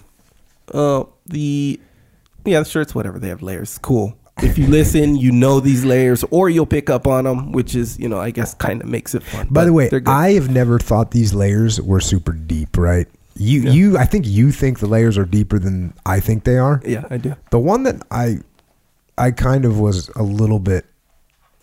I liked was the layers on the equal sign on discipline equals freedom, and you made it like a barcode, which matches the layers of the font, which is OCR mm-hmm. Standard, Yep. which can be read by a computer just like the equal sign, apparently by the barcode. So I like where you're coming from. There's Yep. some layers there. Yeah, the Like what you did OCR uh, standard, the original font, the first font. You know what we should do is next read. T-shirt. Let me help you put layers in it, yeah, yeah, yeah. and then we can not say what the layers are and have Right. people See report the layers. Yeah, yeah. Actually, the good shirt Uh. layers apparently are kind of deep because I've got more than one inquiry about this. They're like, "Hey, did you realize that the word good is spelled backwards?" It's like I don't know if that's a mistake. I don't care. It's a cool shirt, but it's spelled backwards. And I was like, "Yeah, no, man. It's it's for you. That message is for you telling yourself that. But it's kind of Jocko saying it. That's why you look at it in the mirror. It's not for other people to show your cool shirt. Sort of is, but that message anyway. So you layers. Yeah, I didn't think that was too subtle though. I, hey man, you know, to each their own. Certain people see, you know, people Yeah. are different. Their minds, some are creative in I'm gonna come ways. up with a shirt that's got layers. layers, layers for days. People are gonna have to do analytics Yeah, and yeah. analysis of the layers on the shirt. yeah, man, good, good, good idea. We're gonna do it. You have a shirt that's so layered that no one understands what it is. Yeah, Sometimes just- that happens in literature. Just when I was going to college, you- something that had so many layers. I, I'd say, you know what? This has so many layers. It's not worth it. Yeah, We, we- if, you know, if you have to break out a microscope to see the layers, Yeah. why put them in there? I know, if man. four people on planet Earth are going to understand the layers you put in this crazy poem that you wrote, why did you do that? Was that good? If only four people can get it, no, it's bad. yeah. Well, it's bad for our thing. I want the people to to wind up getting it. I want some people to be able to get them. Yeah, I think layers should be a little bit harder to see. yeah. Like that's E- what I Easter think. eggs kind. Yeah. Yeah, man. yeah, you don't need to. I guess you don't need to. For a while, you weren't talking about the layers. You thought that was too much. Now you layers back layers came it. back. You know, I didn't want anyone to go into layer fatigue or nothing like this. But yeah, they're back anyway. Layers t- on the t-shirt. They're good. Well, you, you know, they're quality shirts. They're not like the cheap. You know, I didn't go to Target and buy a bunch of undershirts and then hey, let's and spray paint them in the garage. No. They're good. They're, they're good. Anyway, jockostore.com. There's some hoodies on there, some patches, some cool patches, um, and rash guards. Just take a browse. Don't buy anything. I'm not saying go buy something. I'm saying look at it.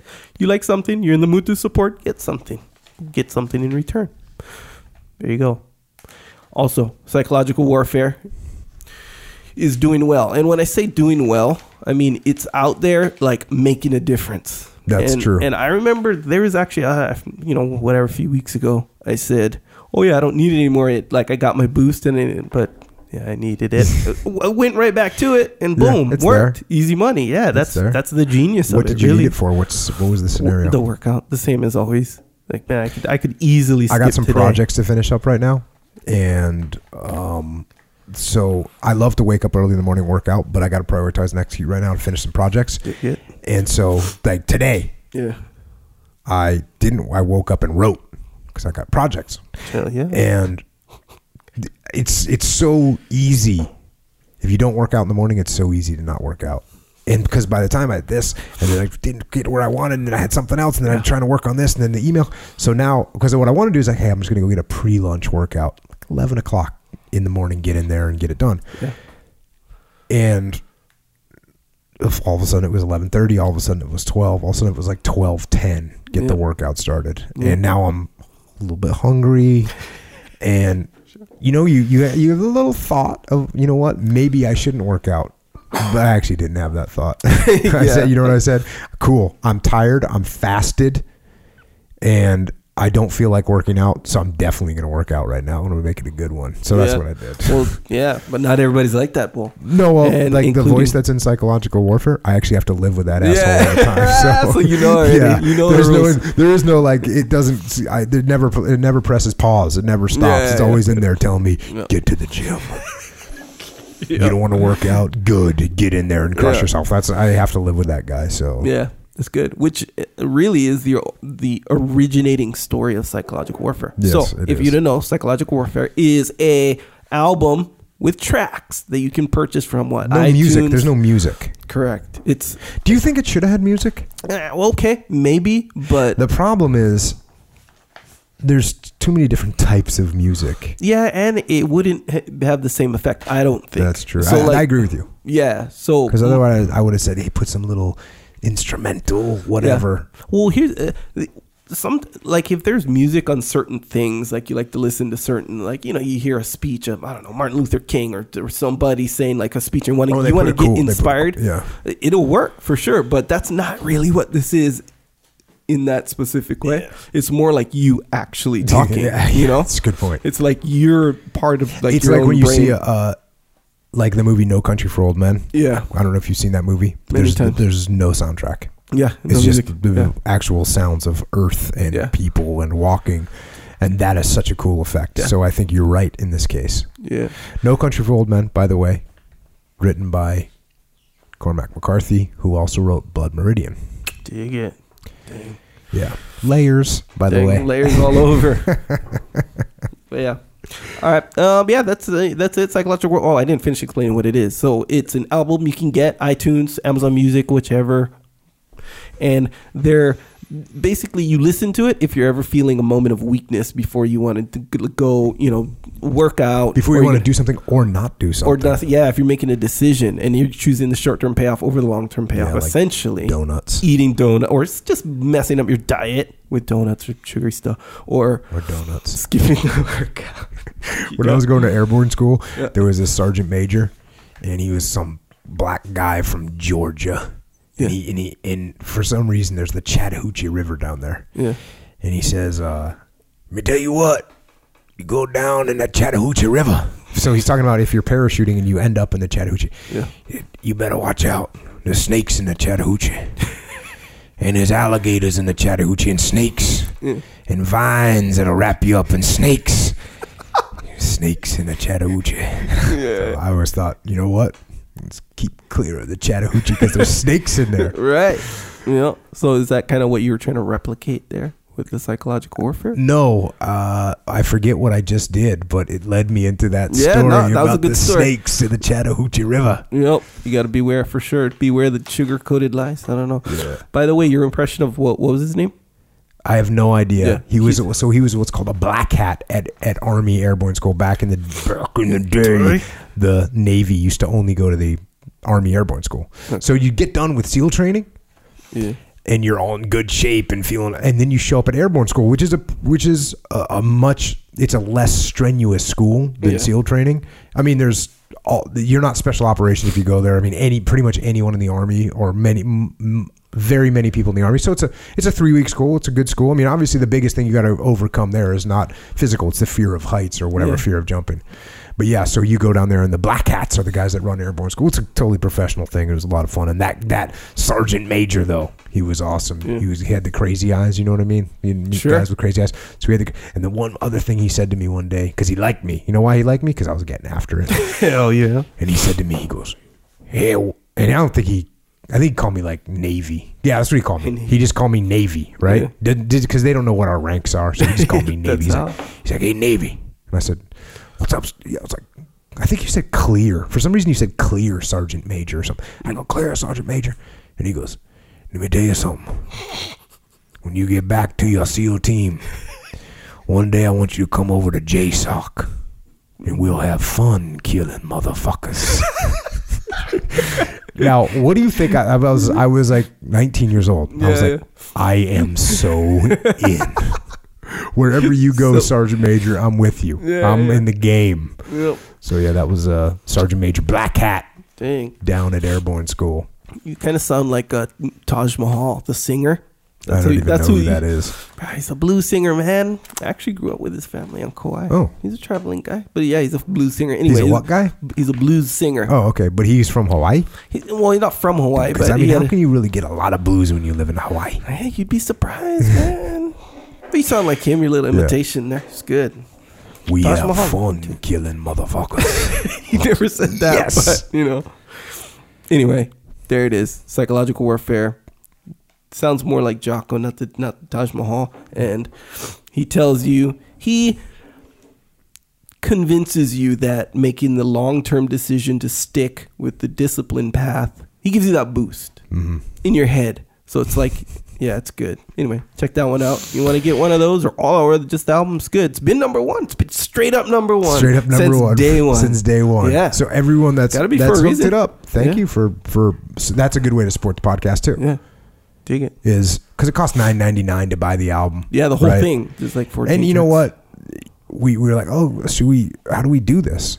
Well, hey, it's nine ninety nine. Boom, done. Yeah. You can get it, and you're supporting the podcast, so Yeah. that's cool.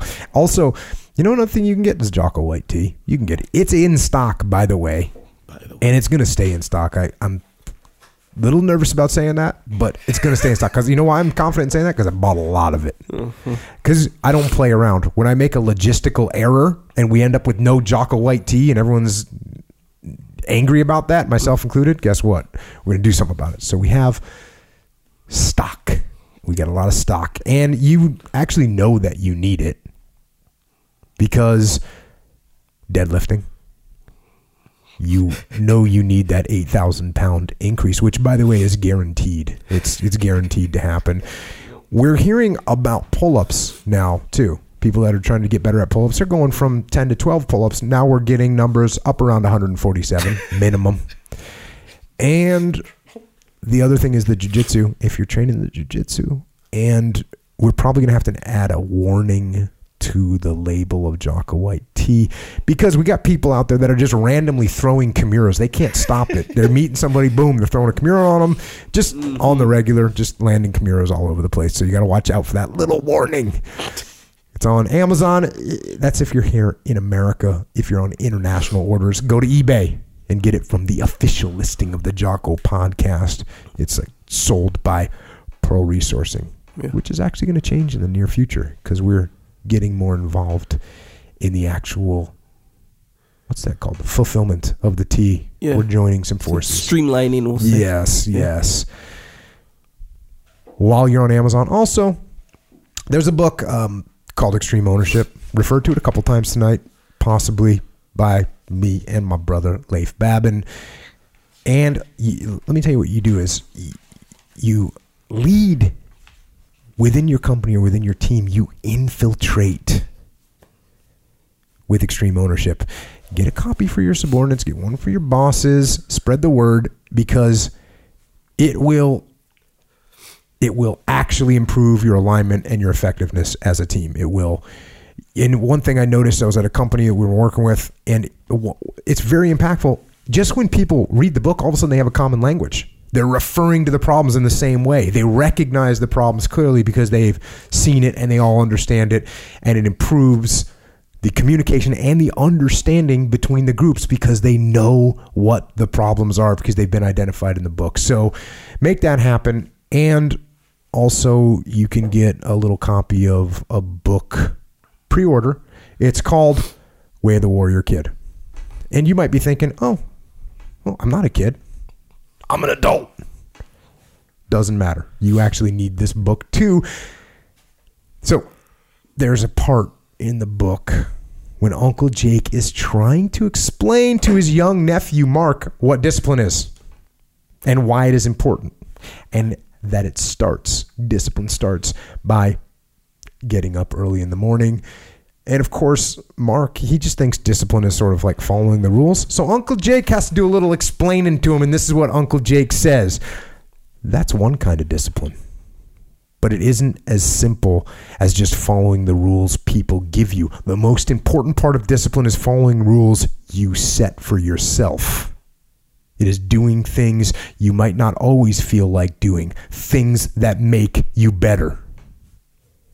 Then Uncle Jake started getting really intense. Intense. Listen, if you want freedom from being bullied at school by Kenny, you have to have the discipline to go to jiu-jitsu class and learn the skills to defeat him. If you want freedom from ridicule when you do pull-ups at school, you have to have the discipline to train so that you can do pull-ups. If you want freedom to swim in the water and enjoy your school field trip, you need the discipline to overcome your fear of the water and learn how to swim. What about school? Do you want to be free of being stumped on tests and not knowing the answers to the questions they ask you? Then you need the discipline to study and learn the material they teach you. And when you get older, you're going to want financial freedom. That means having enough money to do what you want without worrying about it. And the only way you're going to get financial freedom is by having financial discipline, by saving money and not wasting it on things you don't need. And that discipline starts with getting up early in the morning. So that's a little hit from my Uncle Jake right there. So Uncle Jake is, you know, he's clearly mentoring and helping his young nephew, Mark, who's got some shortfalls that he needs to correct. And Uncle Jake helps him do that. So all kinds of lessons to be learned in there for all of us. And, you know, lessons about how to study, how to overcome fear, how to get stronger. So order yourself a copy and do it now. This is the thing. We want to do it now. Again, I pointed this out before. We want the publisher to print enough so that there's not a shortage. right? If everybody waits, then the printer goes, "Oh, we're going to need this many copies," and then everyone orders it when it comes out, and now we have a backup, and everyone's angry. So order it now. That way, we have enough when it rolls out, and get one. You know, get one for the kids at school, the classroom, the library down the street. Get the word out there. I wish, I wish I had this book when I was a kid. I wish I had this book when I was a kid. So it actually comes out May 2nd. And then, by the way, two days later, after May 2nd, after this book comes out, it's going to be time for the extreme ownership. Muster number 002 in New York City, May 4th and 5th, Marriott Marquis in New York City. We're finalizing all the details right now. And I'm telling you what, it's going to be awesome. We're going to get after it. And it's going to leave a mark. It will have an impact on you. It's intense. It's going to be powerful and you're the other cool thing is you're surrounded by all these other people that are all in the game out there crushing it. Every imaginable industry every level of leadership just getting after it. So sign up book your ticket get your hotel room. And by the way i mean obviously leif is going to be there. I will be there. So will jp Dinnell. Of course, Echo Charles, he's going to be rolling around, cruising, as he likes to say. Dave Burke, who's now uh, new to Echelon Front team. JP's been on the Echelon Front team for a little bit. You know, basically came on the podcast and we said, you know what, we got to get you in the game.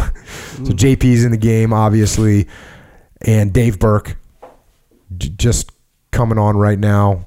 Done a couple, worked with a couple companies so far.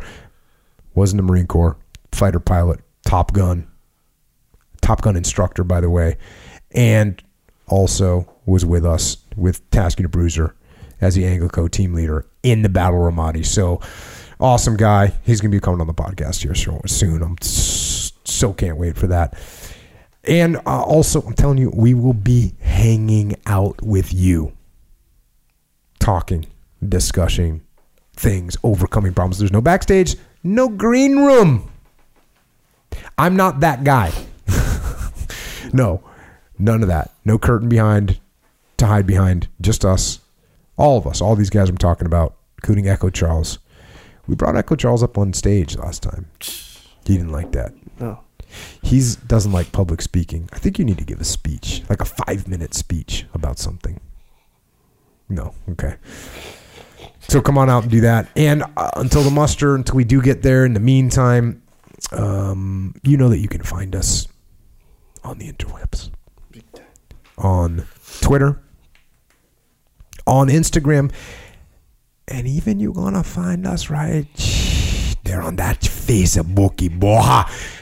We are there, and we are interacting on the interwebs. Echo is at Echo Charles, and I am at Jocko Willink. And to close this out, to the warriors out there in the world, giving us freedom and protecting this country. A country, by the way, where we can say whatever we want, where we are blessed with unprecedented freedoms in thought and speech. Thanks to all you servicemen and servicewomen out there in the world holding the line right now, protecting those freedoms and keeping evil at bay. And the police and law enforcement that do the same for us here at home keep us safe from evil. Thank you for putting on your vest every day. And to the firefighters and the EMTs that are standing by 24 hours a day. Think about that 24 hours a day to come and help us. And of course, we never say thank you, or we never even see them until some unforeseen horror comes. And that's when you're there for us. So thank you for your vigilance. And to everyone else listening to this podcast, thanks for going down this path with us, this path of learning and gaining knowledge and trying to get a better understanding of the world and trying to get a better understanding of ourselves so we can all recognize and overcome our weaknesses and our faults. And we can all get out there and get after it. So until next time, this is Echo and Jocko.